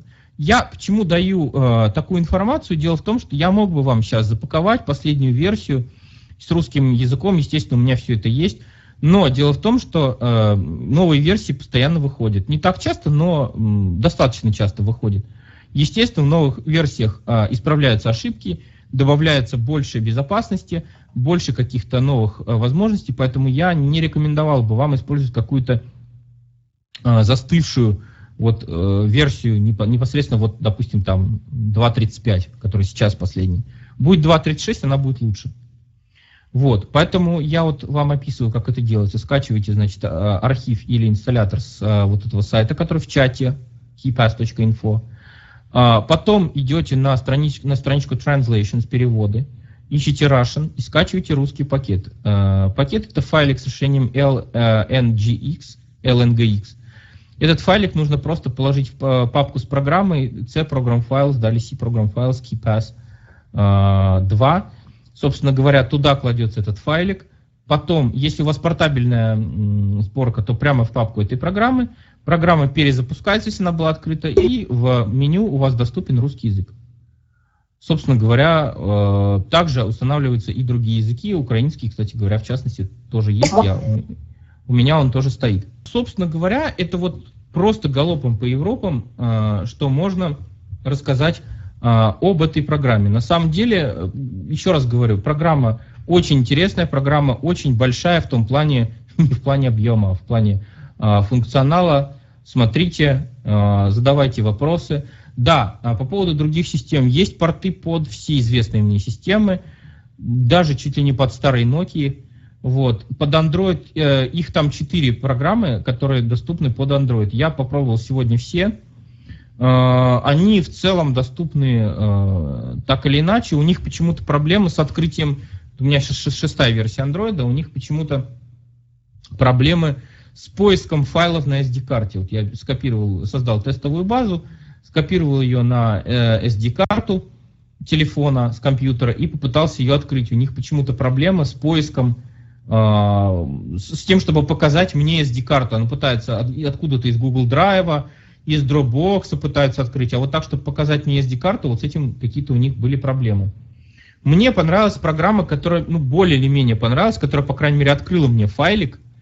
Вот. Эм, она называется KeePass 2 Android. Их, говорю, есть, есть несколько, э, есть даже расширение для Chrome, есть веб-версия, но мне она не понравилась, она плохо доступная, ну и как-то она вообще странно работает. И вообще зачем нам веб-версия, когда есть э, программа хорошая для Windows? Есть э, для Mac, для iOS, ну для Android я говорю 4 штуки, для э, Windows Phone, для BlackBerry, для Pocket, э, Pocket, Pocket э, девайсов, да, когда попал OS, для Nokia, в общем, для чего только их нету, потому что программа на самом деле открытая, формат Э, этот описан Домиником, в принципе, можно, если кто-то разработчик, он может, в принципе, сделать свое приложение. Вот, собственно, примерно все, что я хотел сегодня рассказать. Если у кого-то есть еще вопросы, предложения, дополнения, я слушаю. А вот э, программа OnePassword, можете что-нибудь сказать по, по ней? Я конкретно OnePassword не использовал. Э, знаю, что с ней вроде как были э, трудности с доступностью. Вот. Есть еще такая программа, программа LastPass называется. У них недавно были э, проблемы с безопасностью. Их не то, их, их самих взломали, не то базы паролей у них увели. В общем, я теперь к ним ну, отношусь с осторожностью. Кстати, KeePass позволяет импортировать. Э, если не сама, то с помощью плагинов позволяет импортировать из кучи форматов паролей. Просто ну, там какое-то сумасшедшее количество этих, я не знаю, два десятка этих форматов в том числе и из OnePassword. Если вы используете OnePassword, вы можете продолжать его использовать, это, в принципе, тоже хороший менеджер паролей, его много кто использует. Вот. А если вы хотите мигрировать с OnePassword на KeyPass, то это тоже возможно, там есть просто импорт этих файлов. Ну вот процедура, вот сгенерировала программа пароль, это каждый раз надо будет ходить и брать его как бы в текстовике, чтобы вставить, или как, как вот процесс происходит, не, не совсем я понял. А, хороший вопрос, да. А, значит, если у вас программа сгенерировала пароль, вы находитесь в дереве, а, в дереве вот этих групп, вы выбираете группу, допустим, группа, ну не знаю, почтовые ящики, почта, да, нажимаете Tab и попадаете в лист View, в просмотр списка, и там у вас все ваши а, записи, которые относятся к этой, к этой группе. Когда вы находите нужную запись, вы просто нажимаете Ctrl-C, копировать и нажимаете Alt-Tab и нажимаете Ctrl-V. Ну, соответственно, в нужном окне браузера. Она умеет сама это делать, и называется автонабор, когда она сама по окну, по заголовку записи определяет, куда, собственно говоря, нужно вставлять. Но я не рискую это делать, потому что она по умолчанию вставляет логин, пароль и нажимает еще и Enter. Вот. Я предпочитаю сам контролировать эти вещи. Там есть комбинация клавиш, например, если вам надо скопировать имя пользователя, то это Ctrl-B. А если скопировать пароль, то это Ctrl-C. Кстати говоря, она очень сильно блюдет безопасность. Там Доминик описывал, как э, он защищается от э, вот этих самых кейлогеров, которые отслеживают нажатие клавиатуры. Э, пароль в буфере обмена по умолчанию хранится 30 секунд. То есть, если вы за 30 секунд не успели, вы нажимаете, ну, если вы JAWS пользуетесь, если нажимаете Windows Insert X, да, прочитать буфер обмена, и там пусто. То есть через 30 секунд он очищается. Вот. Ну а так это просто копи-пейст, нет никакой текстовик, конечно, не надо ходить, это просто открываете базу, ищите пароль, э, ищите логин, нажимаете Ctrl-C, Alt-Tab и все. Коллеги, если вопросов больше нет, я думаю, что мы все поблагодарим Андрея за такое интересное и очень полезное выступление. Надеюсь, что наша безопасность теперь значительно повысится в результате этого семинара. Ну, то есть это то, что необходимо нам в повседневной жизни, в нашей практике. Ну и будем надеяться, что вот этих вот страшилок, которые мы сегодня друг другу рассказывали и будем еще рассказывать, в нашей жизни не будет. Спасибо всем. Пока все не разбежались, я хочу сказать, что у нас вообще летом будут каникулы, как у всех а, или у большинства образовательных учреждений, но в июне мы вернемся на еще один вебинар – совместный с Камератой. И я так понимаю, что ведущий у нас будет тот же. Но тема совершенно другая. Да, Свет, спасибо, совершенно верно, если Марина Анатольевна. Да, конечно, конечно. Какая тема, посвященная вопросам доступности интернет-ресурсов. Мой любимый вебчик. Сегодня был вебчик со стороны паролей, а в следующий раз будет вебчик со стороны доступности сайтов. Боюсь, я там тоже буду периодически вмешиваться, но уже не со страшными историями. Спасибо, То есть не, нас, не настолько страшный, да? И вам спасибо. Всем спасибо. Спасибо. Огромное спасибо, было познавательно.